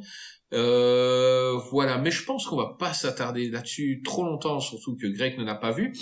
En hmm. troisième, on a mis un de nos chouchous, alors que sur Twitter, quand j'ai demandé euh, de vous de citer les plus mauvais films de requins, bizarrement, beaucoup de gens ont cité Peur bleue de Rainier Lynn en 1999 avec Thomas Jane, Saffron Burrows, LL Cool Samuel Jackson. Je sais pas pourquoi ils ont mis ça, parce que je, je kiffe ce film, ça. Plaisir coupable. Et euh, petite anecdote, je l'ai vu pour la première fois en Espagne, euh, sur un cinéma sur la plage. Le film se terminait à minuit. Et à minuit, euh, quand le film s'est terminé, le, le gars au micro a dit euh, ceux qui osent aller dans l'eau et faire 20 mètres dans l'eau, ils ont un cocktail gratuit. Personne n'a été dans l'eau alors que c'est pas les dents de la mer, mais on a kiffé euh, le moment et euh, j'adore ce film pour plusieurs raisons, on va en parler et euh, je pense que Greg a des choses à dire sur Peur 2. Oui, bah oui, bah déjà la réalisation euh, Arline, les acteurs comme tu l'as dit, juste pour le, le, petit résumé, en fait c'est une équipe de biologistes en fait qui travaillent sur les cerveaux des requins pour trouver un remède contre la maladie d'Alzheimer. Hein. Euh, bon, euh, Samuel Jackson n'est pas trop chaud pour financer, etc. Donc il dit bon, écoutez, j'arrive, je vais, je vais visiter les lieux pour voir vraiment ce que vous faites, si vous bossez réellement. Donc en fait, il y va et en fait, euh, bah, ça tourne au drame parce que ils ont trop trafiqué le cerveau des, des requins et en fait, les requins finissent par en fait se comporter comme des humains en fait. Ils bah, sont voire plus intelligents qu'eux. Ils, ils, sont, ils sont hyper intelligents, très agressifs euh, euh, et on s'en rend compte à la fin de la, du, à la fin du film, mais euh, voilà, hein, de, pourquoi ils font tout ça, pourquoi ils sont agressifs, parce qu'ils sont très intelligents. On va pas spoiler, mais voilà. Le, le film est, enfin moi, je, moi personnellement, j'ai adoré. Après, j'aime beaucoup les films qui sont réalisés par par Rémi Arline. Je sais que c'est pas bien parce qu'il paraît que c'est un mauvais réalisateur, d'après ce que j'ai entendu. Mais euh, moi, j'aime bien certains films de, de, de lui. Euh, Dans ce podcast, euh, on privilégie les plaisirs coupables et ce qu'on a ressenti en le voyant plutôt que euh, l'effet cinéma euh, véridique ou pas. Donc euh, c'est vrai que Rémi Arline a fait des films qui sont pas top, mais qui sont souvent cool, dont celui-ci. Dans celui-ci, bah oui, oui. Et puis il y en a un autre qui me vient en tête, c'est L'île aux pirates que sur Tyson euh, qu'un film de pirate que j'ai adoré. Enfin bref. Qui a coulé le studio, mais. Qui a coulé le studio, mais moi ce qui est incroyable, c'est que ce film j'ai adoré. Bref, revenons à Peur Bleue. Euh, Peur Bleue, donc moi ce que j'ai beaucoup aimé dans ce film, enfin en fait je, je c'est surtout les bonus moi qui m'ont, je me suis pris une claque parce qu'en en fait Rainier dit de euh, comment, il décrit totalement comment ils ont conçu le, les requins. Et euh, comment ils ont fait notamment cette fameuse scène, on se remémorera tous la scène dans la cuisine avec Lily Kuji qui, qui s'enferme dans le four pour essayer d'échapper au requin. Juste génial cette scène avec le, perroquet d'ailleurs qui se fait bouffer par le requin. Euh, bref, donc euh, voilà. non, moi ce film je l'ai je l'ai je l'ai adoré et c'est ça mérite une bonne place parce que en vrai, en fait ce qui fait la force du film c'est la peur, comme son nom l'indique on a, on est encore une fois immergé et on a peur dans, quand on regarde ce film. C'est pas un grand grand film, ça mérite peut-être pas un Oscar, mais on a peur. Enfin, je sais pas ce qu'en pensera le, professeur, mais euh, moi j'ai eu peur en regardant le film. Et d'ailleurs, juste, juste une petite anecdote. Après l'avis de Greg. non, juste, une, juste, une petite anecdote. juste, effectivement, effectivement, tu parles de ma vie. C'est le premier film de requin que j'ai vu dans ma vie, en fait. Et euh, c'est, j'avais très très peur des requins. Et je me suis dit, jamais de ma vie, je, je regarderai un film de requin. Jamais. Et en fait, j'ai regardé ce film. Alors, bien évidemment, j'ai fait des cauchemars. Mais en le revoyant, je me suis dit, ce film, déjà, un, le film est bien. Et en fait, c'est ce film qui m'a donné le goût de regarder des autres films de requins. Et après, bien évidemment, j'ai vu bien mieux. J'ai vu Les Dents de la Mer, etc. Mais c'est le premier film que j'ai vu. Et franchement, j'ai beaucoup, j'ai une attache particulière pour ce film. Voilà. Voilà. Après l'avis de quelqu'un comme Greg, on va prendre l'avis d'un vrai professionnel. Oh, t'es vraiment. Mais c'est notre four commerce. Je me moque de toi parce que je t'aime. Mais oui, je sais. On va prendre, on va écouter parce que je, je suis impatient d'écouter ce que Rico a pensé de ce film. Bah, c'est un film que j'adore. Hein. Euh, quand j'ai créé Shark Parade, donc mon podcast sur les films de requins, c'est le premier film que j'ai traité en fait, et il est tout en haut du classement, soyons clairs. Euh, c'est un film que j'ai vu au cinéma à l'époque euh, quand, il est sorti. Alors Rainy Harlin, hein, je rappelle quand même pour mémoire, euh, c'est 58 minutes pour vivre, c'est Cliffhanger, c'est Au revoir à jamais. Donc c'est un solide réalisateur. Alors c'est c'est pas un réalisateur génial, mais à l'époque il avait un peu la baraka. Euh, bon, les années 90 ont été plus compliquées pour lui. Là maintenant, euh, il fait du travail de mercenaire en Chine, il fait des trucs un, peu, un peu glauques. C'est un peu moche ce qu'il fait à l'heure actuelle, mais à l'époque il était, il était très bon. Et en gros, euh, il, le, on va dire l'ambition qui était affichée, c'était de faire le deuxième film, le deuxième meilleur film de requin du monde après Les Dents de la mhm. Mer. Ce qu'il avait annoncé, il mettait quand même pas au-dessus des Dents de la Mer, mais il voulait faire un vrai bon film de requin.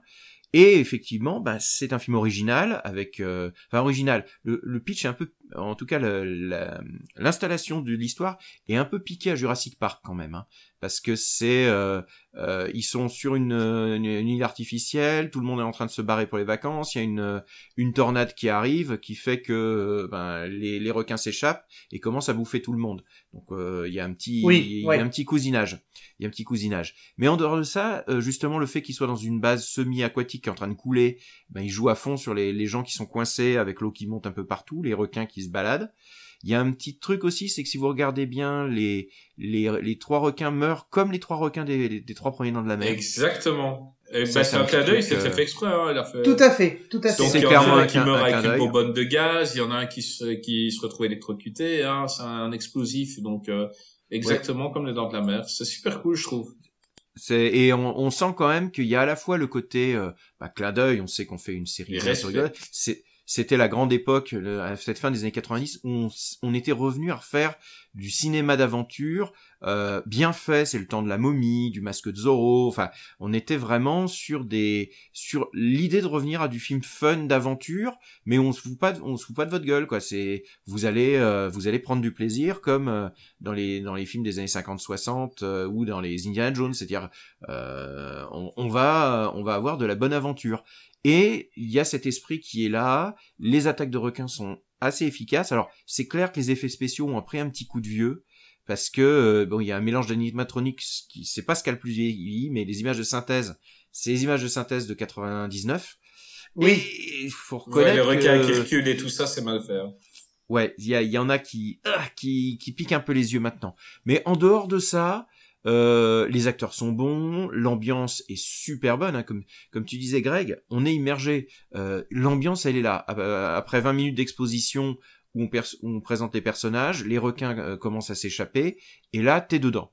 Et objectivement, ouais, c'est un vrai plaisir. Et c'est un film qui finalement remplit son contrat, c'est-à-dire de nous immerger avec des requins et de nous de nous filer une flip et en même temps un sentiment d'aventure, un sentiment de d'action, on s'ennuie pas. Et c'est vraiment le, le côté fun. Ben, on a reçu Creepers il y a deux semaines de VHS et Canapé et en off, on a eu une Mhm. petite discussion sur le fait que depuis Les Dents de la Mer, il n'y avait plus eu de bons films de requins. Et euh, ça vient simplement du fait que depuis Les Dents de la Mer, on connaît les requins. Donc Mhm. on sait que ce n'est pas une espèce dangereuse, on sait que le requin, il va pas manger 10 personnes en deux jours. Le requin, euh, s'il tue quelqu'un, il est tranquille deux mois. Et, euh, et donc, ils se sont sentis obligés, et on, on ne pourra plus faire que ça pour avoir des bons, donc euh, manipulation génétique. Et euh, comparé à toutes les dopes qu'on voit où ils manipulent les requins pour en faire des requins pieuvres et des requins euh, tout ce qu'on veut, ce film-là est super top. Euh, c'est assez réaliste dans l'histoire, donc euh, euh, agrandir le cerveau des requins. Et le problème, c'est qu'une fois que si on rend une espèce aussi grande, aussi euh, dentue, intelligente, c'est un peu casse-gueule quand même. Et Ouais. c'est ça que Surtout dans un labo quand même. hein. Surtout dans un labo qui est pas très grand. Et, Oui. euh, et c'est un peu casse-gueule. Euh, J'ai juste pas bien compris euh, euh, la fin où les requins veulent faire monter l'eau pour sortir parce que bon, ils sont quand même dans l'océan. Donc comment tu veux faire monter l'eau de là? Bon, c'est pas grave, je m'en fous. Mais euh, mais, Mais en fait, sinon, il faut, je- ils font j'aime monter l'eau. ouais, ils font monter l'eau en fait pour euh, parce que comme ils sont intelligents, ils veulent se débarrasser des humains qui sont là. Il y a aussi, Oui. on dirait, un sentiment de vengeance. Et comme le- la base coule, c'est une base qui est donc à moitié immergée à moitié flottante sur l'eau. Si la, balle- la base coule complètement, déjà ils vont pouvoir passer les barrières qui sont autour. Parce Oui, que mais c'est toute- il y a toute une grande barrière.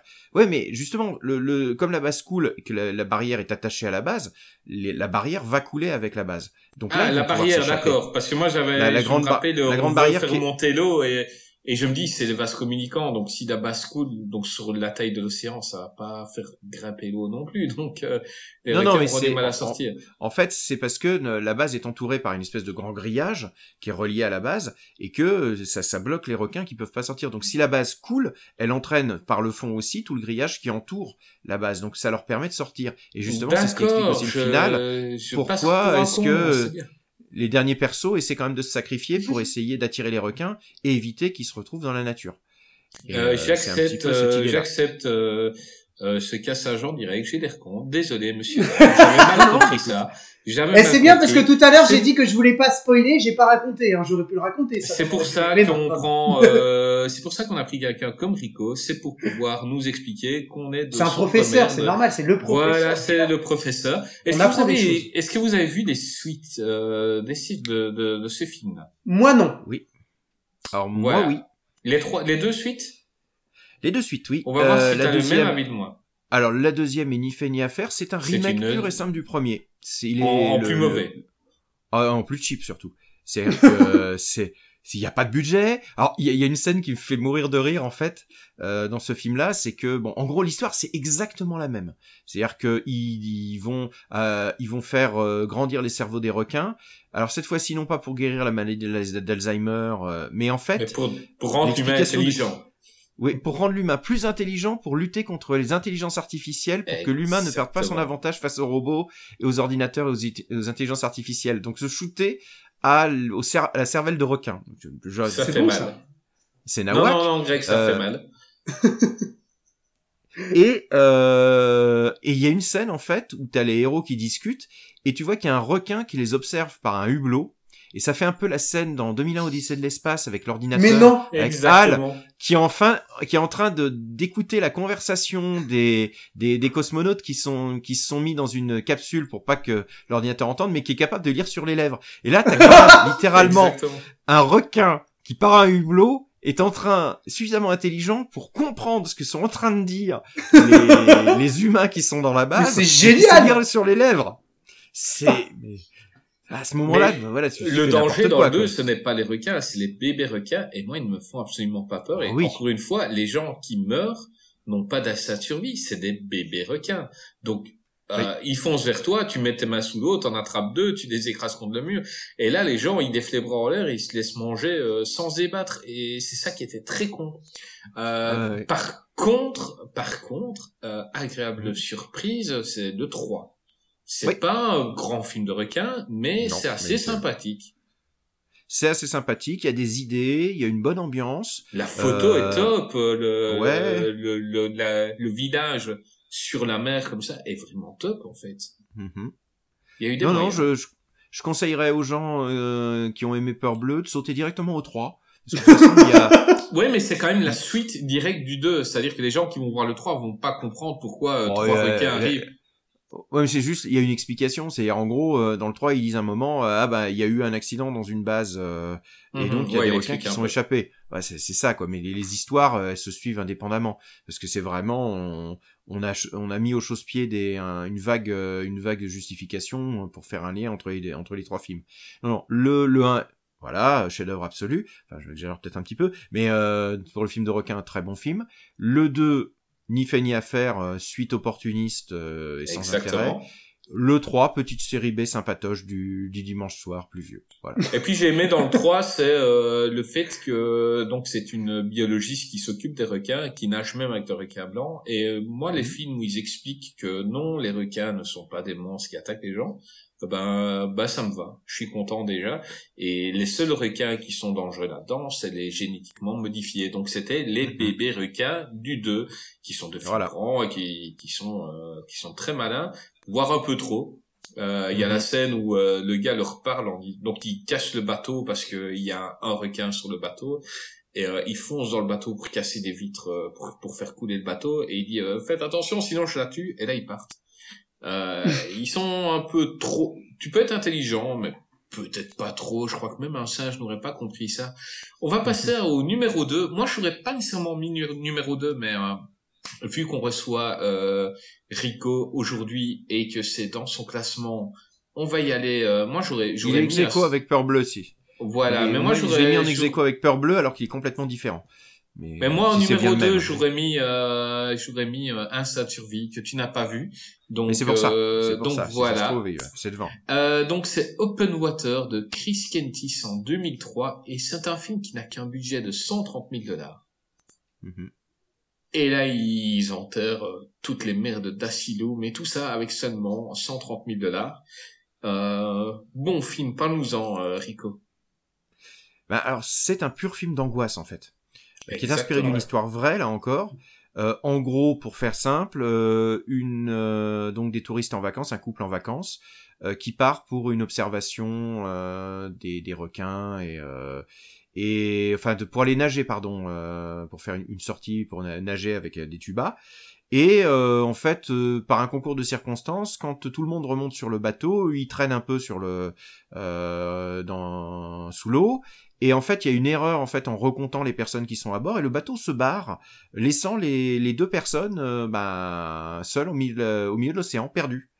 Et bah, le temps qu'ils s'aperçoivent qu'il manque de personnes, etc., les, deux dérivent en pleine mer et commencent à s'apercevoir qu'il y a des requins qui commencent à leur tourner autour. Et c'est euh, c'est un film en fait qui est euh, qui date de 2004, donc déjà qui est qui est déjà un peu ancien, donc euh, qui va être beaucoup copié. C'est pour ça que The Reef, par exemple, copie beaucoup Open Waters, euh, en tout cas sur le concept. Euh, Ben, Open Water, même ça a si- ouvert la porte à énormément de films euh, qu'on voit maintenant. Donc, euh, c'était le premier. Ça a ouvert la porte à des films. Ouais, il y a eu deux Reef. suites. Ouais. Oui, les suites ne sont totalement dispensables, mais Oui. celui-là est très bon. Celui-là est très bon parce qu'en fait, euh, ben, on parlait justement des films, des bons films d'attaque animale, des bons films. Celui-là, il renouvelle le genre parce qu'il fait quelque chose en fait auquel on pensait pas, c'est de faire un film minimaliste, euh, hyper, euh, comment dirais-je, hyper réaliste, un petit peu dans la veine des found footage. C'est-à-dire que c'est pas un found footage dans le sens où on n'a pas découvert le, euh, l'appareil, euh, le, le, le caméscope de- du couple où ils auraient filmé ce qui leur était arrivé, ce qu'ils vont faire d'ailleurs pour Open oui, Water hein, 3, il, là, le- il ils le un- retrouve pas dans le dans le corps d'un requin. Ça, c'est dans le 3. C'est dans le 3 où ils font il me ça. semble- il me semble que dans celui-là, à la fin, donc il y a un générique, et à la fin, ils tuent un requin et ils prennent un appareil photo, il me semble. Euh, Euh, me suis alors, quasi un, sûr. un appareil parce photo, le oui, 3, un je appareil photo. Vu, euh, le 3, je l'ai vu très récemment. Et euh, le Oui. souvenir dont je te parle Exact. est assez ancien. Donc, Mais euh, c'est effectivement, c'est un appareil photo, effectivement, je crois, oui, parce que je l'ai vu déjà il y a un petit bout de temps sur sur ce genre de détails. Euh, oui, effectivement, il y a ça, mais en fait, c'est pas filmé comme un found footage. Non, non, pas filmé où, de, non, non, pas du Euh, voilà, c'est parce que le, le 3 par contre, c'est euh, ils ont toujours la caméra avec eux et c'est Mhm. filmé du point de vue de la caméra. Là, Voilà. c'est juste effectivement qu'à la fin, oui, je m'en j'avais oublié qu'à la fin ils, re- ils découvrent en fait euh, parce qu'ils savent pas ce qui est arrivé.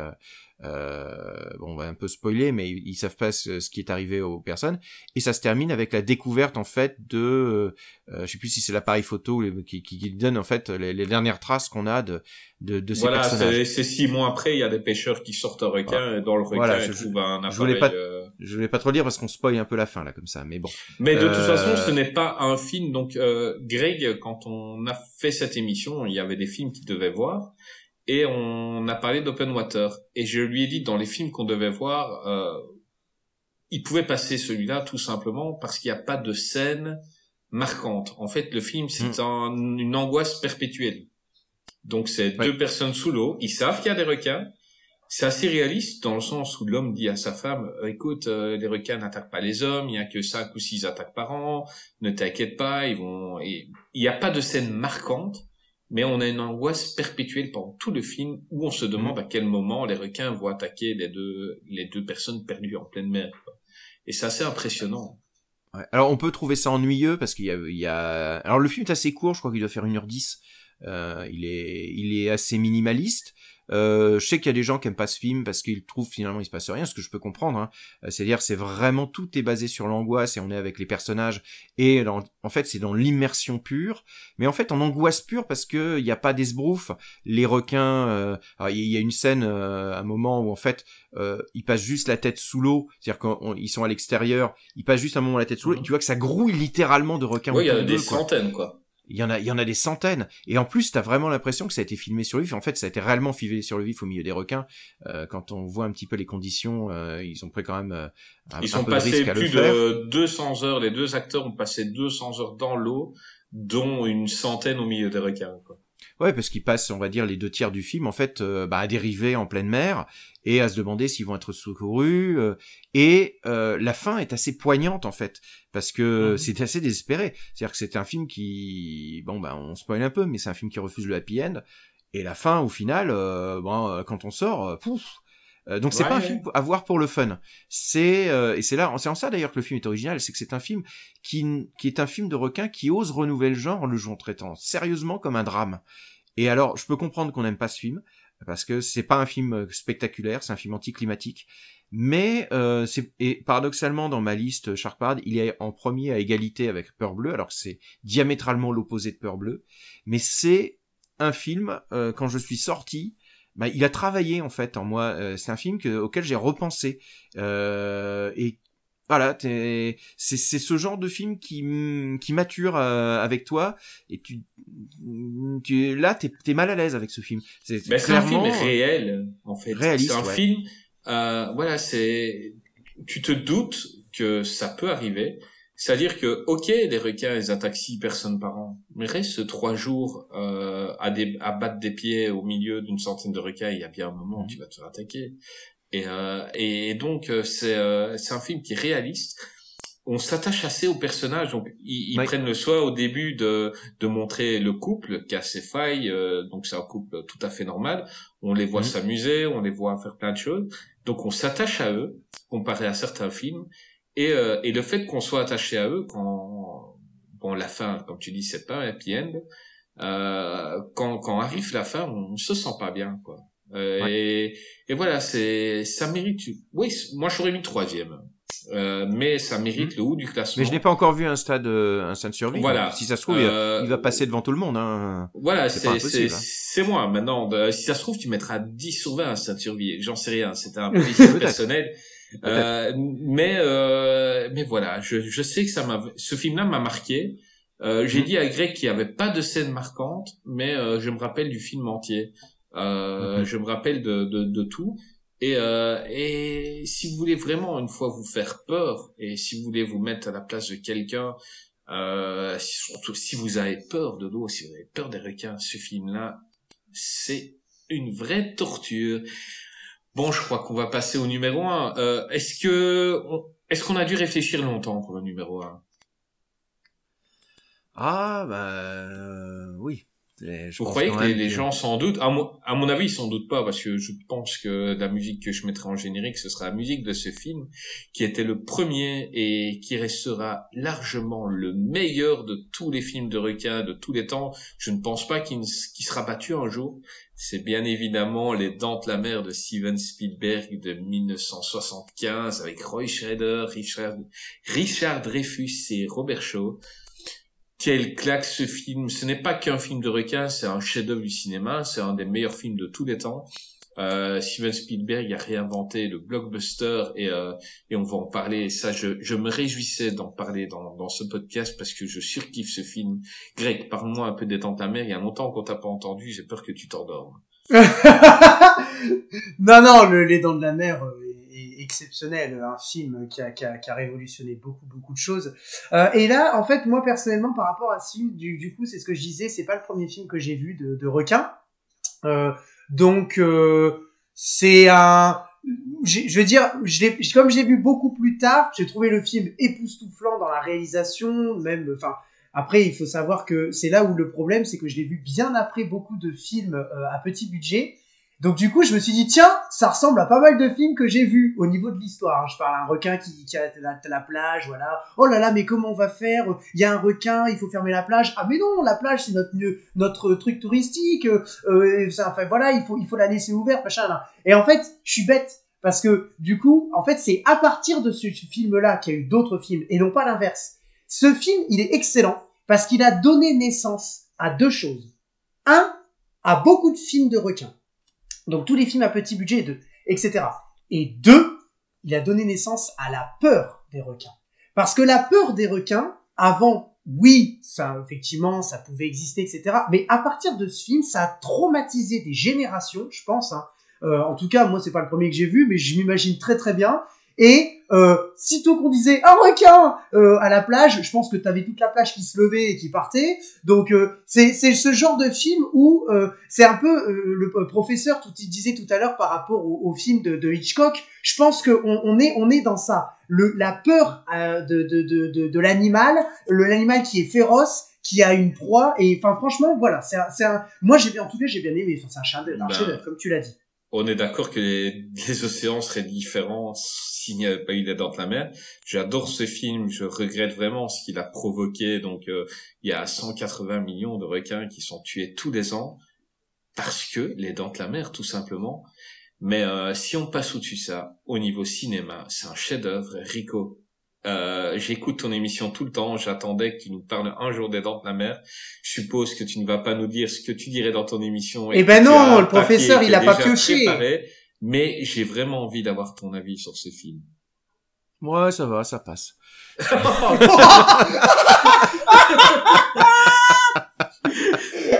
là, là, vous ne le voyez pas, mais en webcam, je lui fais des doigts d'honneur. C'est Oui, génial. bien évidemment, c'est mon film préféré. Donc, euh, avec Le Bon, la Brute et le Truand à égalité, c'est mon film préféré. Euh, c'est le film qui m'a donné envie de faire mon podcast sur euh, donc Shark Parade sur les films de requins. C'est effectivement un chef-d'œuvre que j'ai revu d'ailleurs l'année dernière euh, en, en remasterisé lors de la du Paris International Film Festival, enfin Shark Film Festival euh, de, de, de Remasterisé, c'est avec les nouvelles voix? Euh, non, il était en VF, Euh, en VO pardon, ah, en ah, VO d'accord, sous-titré. ok, parce VO que les nouvelles voix, ça va pas. Oui, oui, non, les nouvelles voix, ça va pas du tout. Surtout que oui, c'est un film aussi qui s'apprécie en VF parce qu'il y a les voix d'époque. Mais il faut, Exactement. il faut reprendre les voix d'ép- d'époque. Ils les ont refaites pour des questions de droit, pour des questions aussi de passage de mono, euh, mono stéréo à à 5.1. Euh, Mhm. Mais bon, c'est il y a aussi des questions de droit, de, de semble-t-il, de renégociation des contrats avec les doubleurs, des choses comme ça. Mais euh, oui, bon, euh, qu'est-ce qui n'a pas déjà été dit sur ce film? Euh, C'est le plus grand film d'attaque animale, avec peut-être les oiseaux d'Hitchcock, euh, qui est quand même aussi un, un énorme film d'attaque animale, euh, qui est l'ancêtre direct. hein. Les liens entre les deux sont, Mhm. sont évidemment euh, sont évidemment très très forts. Euh, c'est un film qui enfin qui a posé la mise en scène comme le principal outil de la peur parce que finalement il montre très peu de choses et c'est la mise en scène qui est absolument dantesque, qui est euh, qui fait tout. C'est aussi les personnages. Parce que qu'est-ce qui fait qu'on va se qu'on va qu'on va avoir peur, c'est que la petite communauté d'Amity Island, elle est instantanément crédible, elle est instant on est on s'attache instantanément à eux. Et le trio euh, donc qui part sur, euh, sur, sur extraordinaire leur trio. Tu peux Voilà, pas quoi. mieux. C'est dans dans aucun film on avait un meilleur trio. Euh, ils, ils, ils ont été introduits comme il le fallait. Ils ont, ils, c'est c'est c'est pas caricatural, c'est parfait. Et euh, ah non, tu peux pas faire mieux. Tu peux pas. Et même les, même les problèmes du film ont servi le film, puisque c'est très célèbre, mais le requin n'a jamais marché. Euh, Voilà. Bruce, donc l'espèce de grosse, euh, de grosse marionnette de requin, n'arrêtait pas de coincer, Je, de, de je te coupe une seconde. Je te Oui. coupe une seconde, Greg. Sais-tu pourquoi le requin s'appelle Bruce? Non. Enfin, Non. en fait, si. En, en vrai, si, tu me l'as déjà dit, mais je m'en souviens En pas. fait, c'est parce que euh, Bruce était le nom de l'avocat de Spielberg euh, qui lui cassait les pieds depuis un petit temps. Donc euh, Spielberg a appelé son requin Bruce. Tout. Ah, d'accord, ok, Vas-y, voilà. je te laisse ça. continuer, Ouais. Rico. Et euh, donc oui, même le fait justement que le requin ne marche pas euh, ou marche mal a obligé Spielberg à trouver des trésors d'invention pour, euh, bah, pour faire monter la tension sur ce qu'on ne voit pas. Les barils, par exemple, euh, qui, représentent le, requin. Euh, le fait justement qu'on va être euh, sur l'attente continuelle, sur le jeu de la musique. C'est-à-dire que le requin euh, est accompagné par sa musique et le- la montée de la musique crée l'angoisse directement. Euh, on est sur un film qui est une leçon de cinéma euh, directement. Alors il avait fait Duel peu de temps avant, où déjà il pose, quand on voit les, les films à la suite, on voit euh, déjà les comment euh, Spielberg sait faire monter l'ambiance, mais il y a d'autres techniques encore qu'il utilise dans euh, dans ce film pour euh, euh, pour faire monter pour faire monter pour faire monter justement cette cette angoisse perpétuelle. Le bah, la, la- on va dire la création de, de scènes absolument iconiques hein, la, la baigneuse qui se fait dévorer tout au début euh, les- la scène à la plage avec ce travelling compensé sur euh, Le travelling Sur, sur euh, Roy Schneider qui à la fois euh, euh, comprend ce qui est en train de se passer et vit, et vit cette angoisse. Enfin, euh, c'est une leçon de cinéma, c'est une, euh, euh, c'est un film en fait qui est prenant du début à la fin, qui a pratiquement pas vieilli. Euh, c'est c'est un film qu'on peut revoir maintenant en termes de rythme, en termes de construction, en termes de d'enjeux narratifs. Tout est resté mais euh, gravé dans gravé dans le marbre. Enfin, on est on est sur une pierre angulaire du cinéma de façon de façon générale qui a créé un genre. C'est-à-dire que la shark exploitation n'existe pas auparavant. Euh, le, le film d'attaque animale euh, est rare. Euh, Il y, a, il y a quelques films d'attaque animale dans les années 50, mais qui sont très périphériques, avec euh, euh, comment dire, quand la Mambunta gronde, enfin le film avec des, des fourmis euh, qui attaquent en Afrique. Oui, oui, Euh, oui, oui. Ouais, ouais. Mais, mais on voit pas grand chose. Les, le, le premier vrai film d'attaque animale pour moi, c'est Les Oiseaux. Bon, peut-être que des spécialistes pourront euh, euh, en, en pointer d'autres et euh, qui, qui, qui posent une bonne partie des, des enjeux. Mais clairement, Spielberg a créé un genre et c'est ce qui explique aussi que euh, il on n'a jamais réussi à faire mieux depuis. C'est que dès le départ, il pose tout ce qu'il faut. Et il le pose presque de façon définitive, un peu comme, euh, comme Kubrick pouvait faire quand il abordait un genre, quoi. Il posait le truc, et après, ben, débrouillez-vous avec ça. De toute façon, j'ai posé la borne.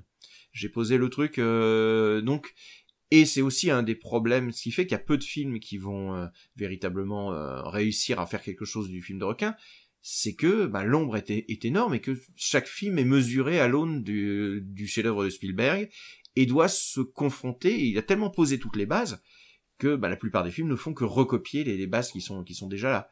Et donc ce film, ben, on peut le revoir, on peut le revoir en boucle.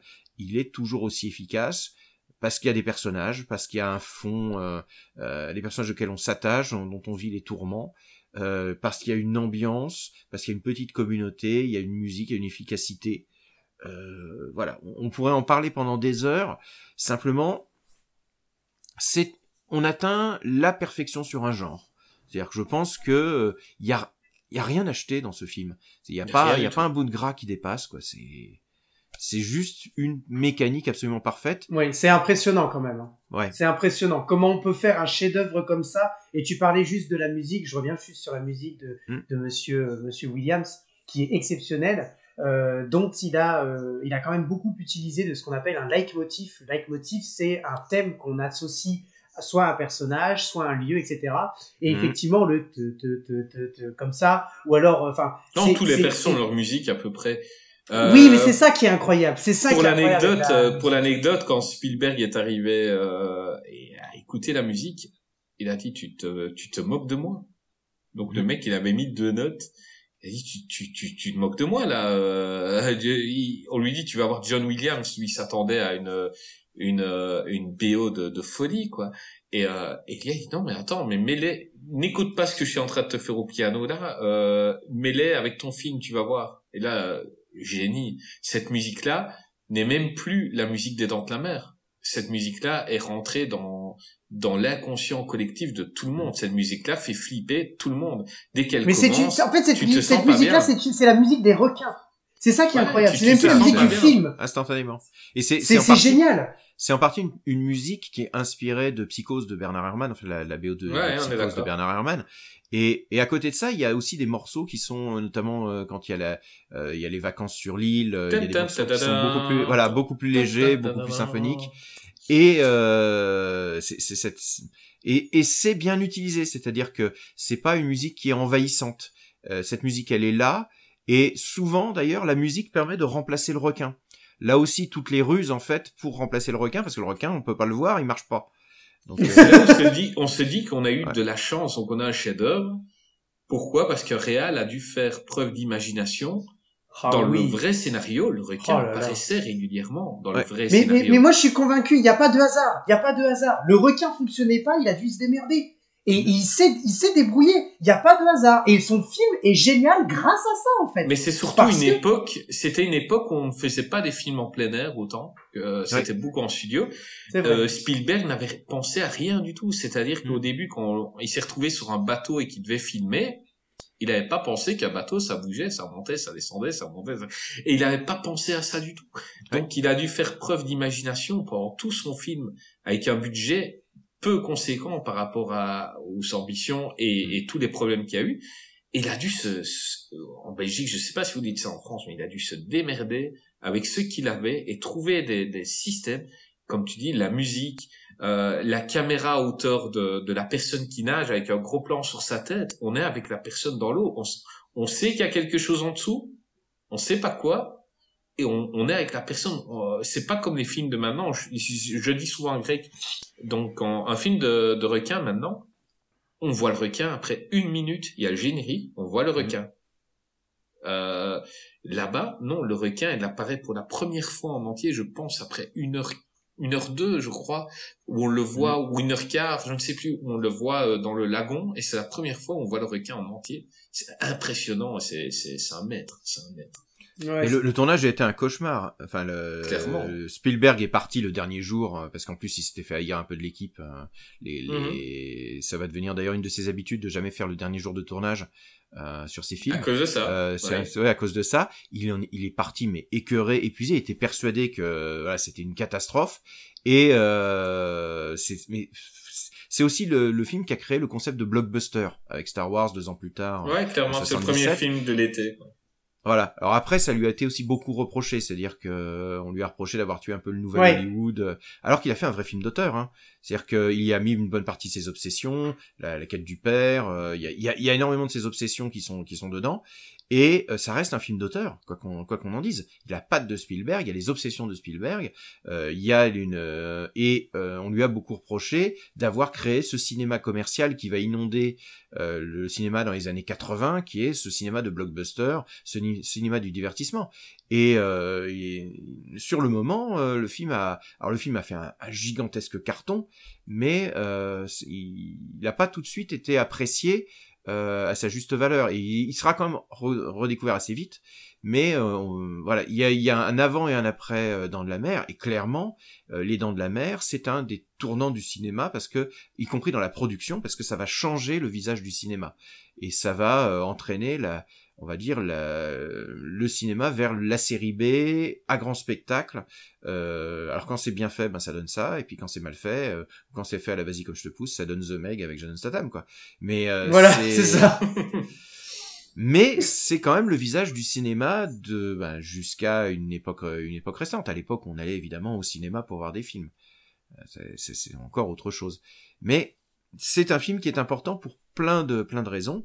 Et c'est un film qui est impérissable. Enfin, je pense que euh, il doit être dans les, euh, allez, dans les 10 ou dans les 20 plus grands films de l'histoire du cinéma. Ouais, clairement, Euh, facilement. Au, au bas mot, y compris dans les universités respectables et dans les, les classements les plus respectables. je pense que il doit, il doit avoir, son, il doit être dans le top 20 au minimum, je pense, des, des plus grands as, films de l'histoire du cinéma.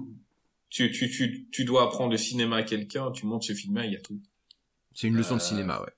Ah oui, Clairement. très clairement, très Il y a clairement. aussi le plus beau monologue de toute l'histoire du cinéma. Oui. Le Partiellement oui, écrit ouais. d'ailleurs, oui. Par Partiellement lui-même. écrit par Robert Shaw, ouais, lui-même. Ouais, donc euh, il avait tourné, il était, il était pas très content et il est revenu le Ouais. lendemain en disant je l'ai réécrit et et, euh, et il nous a sorti ça euh, quand il euh, il le lit, enfin quand il le lit, pardon, quand euh, il le joue. Euh, tu as la chair de poule, tu le vis avec Mm. lui, c'est incroyable. Et même en VF, hein, euh, le, le- le monologue est extraordinaire.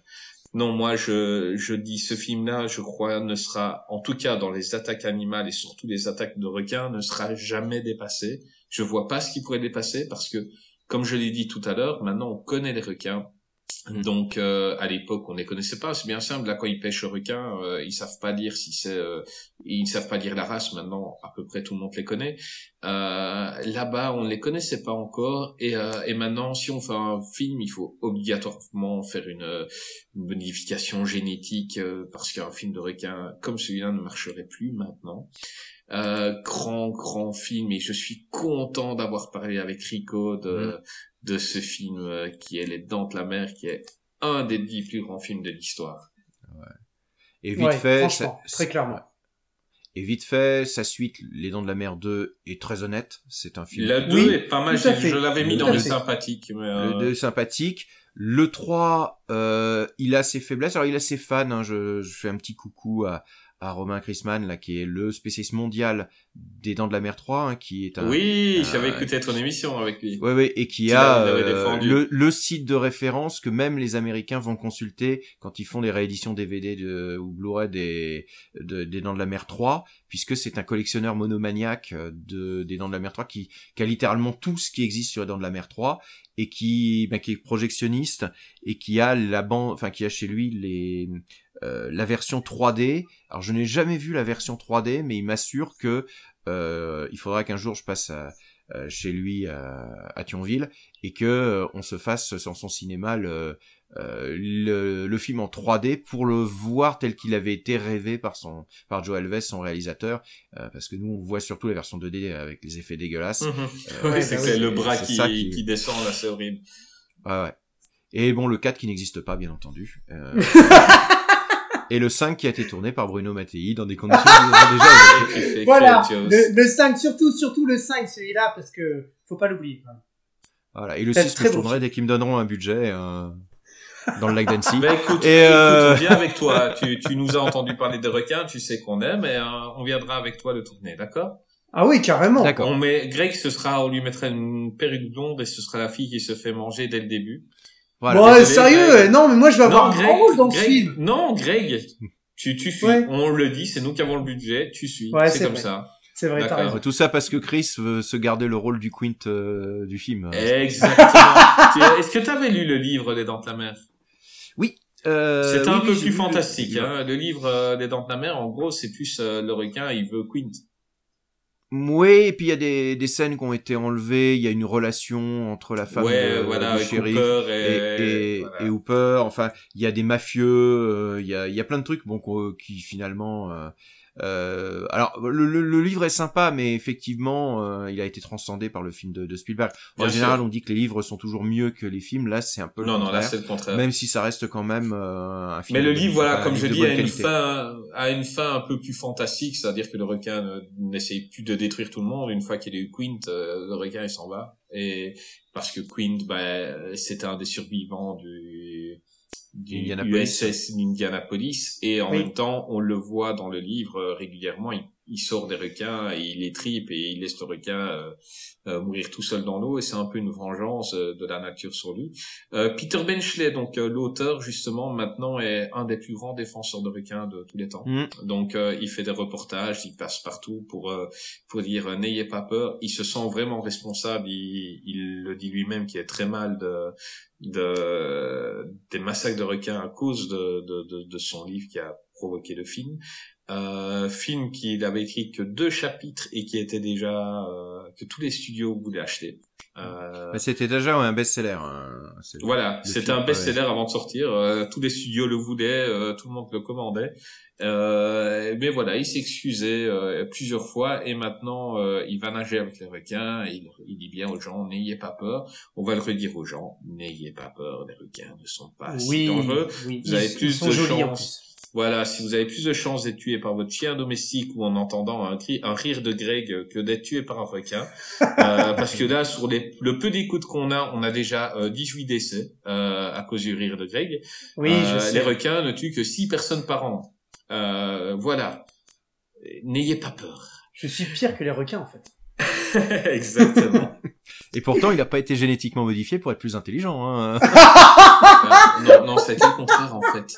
T'as, t'as déjà Eh, vu le professeur, film je retiens ça, je retiens. Est-ce que, tu, est-ce que tu as vu le film Jumeaux Oui, oui, oui, grand Eh ben, film. c'est nous deux. Donc c'est moi qui ai Ah, pris d'accord. euh, les bonnes cellules et Greg a pris les mauvaises. N'importe N'importe quoi. je l'aime mon Gréguinou et je Yes. le jour où il fera des, des résumés courts et qu'il qu'il arrêtera de rire comme une otarie. Euh... bon, je pense qu'on peut avoir fini. Je, je pense être euh, euh, content de d'avoir eu le l'avis de Monsieur Rico sur les dents de la mer parce que ça fait. Mais t'imagines pas le nombre d'émissions où j'attends ton avis sur les dents de la mer? Ah bah, bah Parle-nous. ça- moi aussi j'attends de, de tomber dessus, tirage au sort, hein. Désespérément. C'est euh, un peu ça. ouais. Justement, euh, parle-nous de ton actualité, de, de, de ce que tu fais, de ton émission, de tes émissions, euh, et on t'écoute. Avec amour, Alors, comme Greg te euh, regarde oula, depuis alors. tout à l'heure. Voilà, plein de choses effectivement. Et c'est- c'est- maintenant j'ai peur. Et euh, donc oui. Alors mon actualité, ben euh, mon actualité multiple. Alors il y a Nanarland, le, le site. hein, On, on Un petit site qui débute. des- Voilà, un petit site qui débute. On va fêter les 20 ans du site euh, cette année, hein, mine de rien. Voilà. Ah, Euh, ouais, ça, on est quand même, euh, voilà, on est euh, des vétérans de vétérans du net. Alors, on a le podcast Nanarland sur lequel euh, j'interviens assez régulièrement, de façon plus large sur les mauvais films sympathiques. Euh, là aussi, ben, on va essayer cette année de pouvoir refaire une nuit Nanarland. Euh, donc à Paris tous les ans au Grand Rex, il y a la nuit Nanarland. Il y en a une aussi à Caen. Greg, Euh, mets ta perruque blonde qu'on se fasse inviter. ouais, carrément. Attends, je vais la chercher. alors là l'année dernière, j'ai on a envie été de faire la nuit de Nanarland. Moi aussi. Alors l'année dernière, on a été, euh, on a dû l'annuler à cause ben, de la situation actuelle. Euh, Ah, j'ai rien entendu. Je suis associable de base, donc j'ai pas entendu ce qui se passe. Donc voilà, on a, on a dû l'annuler l'année dernière. Il y a eu, euh, semble-t-il, qu'il y a eu quelques, quelques saletés qui traînaient dans l'atmosphère. Et donc, ben, cette année, on espère en septembre euh, pouvoir la refaire. Il y a aussi celle de Caen hein, que je concite parce que euh, notre camarade Cobal qui fait le, les nuits, une nuit Nanarland aussi à Caen euh, euh, régulière. Et puis on, on fait des, des éditions de temps en temps où on s'associe à des festivals. De mon côté, à titre plus personnel, ben je fais mon podcast Shark Parade, le film euh, tout entier dédié à la plus grande gloire des films de requins tueurs. On est, j'ai fait, j'ai sorti le numéro 38, euh, 38e film. Je, je traite deux films euh, de requins par euh, par émission, donc je suis à, à 76 ou 78 films, je crois. euh, Et quel 76 courage, j'ai j'ai écouté certaines émissions et quand j'entends Aïe, des aïe, fois aïe. deux films que t'es obligé de te taper, ça doit être une horreur. Et puis il y a des fois aussi où on- c'est difficile de pas se, ré- se répéter. Là, par exemple, pour le prochain tirage, j'ai tiré Sharknado 4. J'en ai euh, j'ai déjà fait sur les 6 Sharknado, j'en ai déjà fait euh, 4, donc ça va être le cinquième que je vais traiter. Pour trouver des trucs à me, à me renouveler, parce que c'est quand même des films hyper répétitifs, c'est parfois un petit peu un petit peu compliqué. Mais on arrive toujours à, à, à, à meubler, à trouver des trucs rigolos à dire sur les films, ou en tout cas des trucs plus, ou moins intéressants. Si vous pouvez me retrouver aussi sur Twitter, euh, euh, pour suivre un petit peu les bêtises que je dis. Euh, je fais des rétrospectives de, de films d'horreur. En ce moment, je suis en train de me refaire la saga Vendredi 13. Donc, euh, je suis en train de donner Bon mon Ah, Jason. avis. classique. Ben, j'ai vu que t'as parlé de Jason X et c'est un Oui, plaisir coupable aussi, ça. J'ai vu que t'as aimé Ouais. aussi. Enfin, c'est un plaisir, j'adore ce film. Alors j'ai vu les deux derniers là dernièrement, j'ai vu le euh, comment dirais-je le Jason contre Freddy, enfin Freddy versus Jason, qui est assez rigolo, qui est Oui. qui est mineur mais rigolo, mais un peu et puis le, le remake j'ai pas trop compris en fait le, le Marcus Nispel là, et le, le remake qu'ils ont fait qui est en fait un euh, ben, euh, un épisode de Vendredi 13 tout ce qu'il y a de banal en fait euh, Mhm. voilà, qui a rien de nouveau euh, qui est pas qui est pas antipathique où il y a des bonnes morts mais bah voilà ça aurait pu être le 3 ça aurait pu être le 4 euh, rien de neuf sous le soleil euh, de Crystal Lake. Bon, voilà, c'est un petit peu les, les trucs. Et puis donc voilà, un petit peu. euh, et puis vous pouvez me, me retrouver euh, dans mes cours d'histoire géo régulièrement dans mon lycée où je où je, je pervertis la jeunesse de France euh, euh, en essayant de leur faire passer désespérément le bac. Et aujourd'hui, et aujourd'hui, te voilà dans qu'est-ce qui devient? Est-ce qu'on peut dire que c'est la consécration? Euh, oui, oui, ben je crois qu'après ça, je n'aurai plus qu'à m'arracher les yeux et m'immoler par le feu. Ma, ma vie aura été complète. Euh, Yassa est, Yassa est passé chez Hanouna, j'ai donc réussi une de mes deux Une des gageurs. deux, une des deux. Et pour le reste, eh bien, euh, voilà, on va voir. euh, de toute façon, si on va m'entendre au-dessus du rire de Greg, hein, c'est surtout ça qui m'inquiète. Ça va être compliqué. je vais les couper, je vais les couper. euh, Voilà. en fait, Ah oui, il va euh, les couper au montage, c'est sûr. J'ai cou- je lui ai dit euh, dès le début, je coupais son micro et et il y aura que nous deux. mon- Ouais, Bien sûr. c'est- l'essentiel. Ce fut un plaisir de t'avoir avec nous. Eh ben, ce fut un Ah très, très oui, bon plaisir merci parce que professeur. Parce que mine de rien au départ, euh, bah, Christ a commencé en disant ouais on va essayer quand même de faire un truc un petit peu court, et puis là, je vois qu'au compteur on est déjà à 2h55 euh, d'enregistrement, donc même si on taille un peu dedans, Oh je pense qu'on en a pour un bon petit moment euh, de film de requin. Mais c'est un sujet qui est tellement montage. inépuisable. Ah oui, bah, ça tu... tu- Voilà quoi, c'est... Alors après, bon, euh, ouais, si tu coupes Greg, il, va rester 40 minutes, mais... Greg, ça va être le comique de service de l'émission. Carrément. Non, mais voilà, c'est- c'est non, non, mais c'était c'est- vraiment un évidemment, plaisir. C'était un plaisir, je crois qu'il faut garder l'enthousiasme, et c'est un peu ça aussi qui fait le plaisir de ce Bon, marre podcast. bien. c'est de faire pa- partager l'enthousiasme, partager le plaisir. Euh, voilà, on a vu plein de films un peu délirants et puis on s'est marré, on s'est fait plaisir, on a peut-être donné envie aux gens d'aller voir ces films, de les découvrir. Euh, voilà, et je pense que c'est l'essentiel et d'être des passeurs et de, de, de, de faire passer l'envie du cinéma parce que nous on réalisera jamais de film. On est trop bête ou trop maladroit pour faire euh, ce que même ce que réussissent à faire des types avec un caméscope.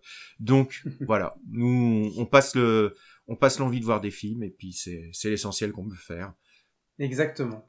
Voilà. Exactement. Ben, qu'on en peut- tout cas, peut dire. euh, recevoir des gens comme toi nous motive à continuer parce que voilà, on se marre comme des fous. Euh, je l'ai dit la semaine passée, mais plus on avance, plus on se marre et euh, et voilà, avoir la chance d'avoir professeur avec nous aujourd'hui, c'était un Mais plaisir mais de même, total. que parler avec vous et faire cette émission m'a donné l'envie de, on va dire, de louer des tueurs pour vous liquider avant que vous deveniez trop gros et trop puissant et que vous commenciez à devenir une menace pour notre hégémonie Ah, sur le cinéma.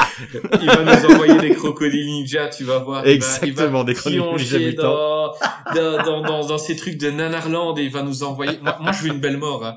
Mais, Ah mais oui. pas un truc simple. hein. Non, non, euh, je veux vraiment, voilà, crocodile ninja, zombie, nazi. Obligé. Oui. Si t'as pas ça On sous la main, tu n'en vois rien. Ah non, non, on voit pas, on voit pas. Voilà, En, Greg, en fouillant bien, on pourra sûrement trouver. Exactement. Greg, nous, on se retrouve la semaine prochaine pour parler de qui? Eh bien, on se retrouve la semaine prochaine pour parler d'un réalisateur. Oui. Hmm. Absolument. Alors, est-ce qu'on donne son un- nom un- un petit réalisateur. Oui, il commence, il débute, hein. Il débute. Hein. Bah d'ailleurs, il on en a fait- un petit peu parlé On en là a un petit peu d'ailleurs. parlé aujourd'hui. Ouais, il a Il fait a- un petit film. Les Dents de la Mer, il a fait. Je crois, oui, euh, pas très réussi. Enfin, Voilà. un, un petit, un film euh, de série B, quoi. Voilà. Donc la semaine prochaine, nous allons parler de Steven Spielberg. On va faire, euh, voilà. va. On va Il faire un résumé de sa Ouais. carrière en, en passant par quelques films majeurs comme d'habitude. On va bien rigoler. On aura encore un invité qui est déjà venu et à qui je vais demander de payer le loyer s'il continue à venir. euh, donc, euh, Rico, j'espère qu'on se retrouvera un jour. Euh, sûrement, oui.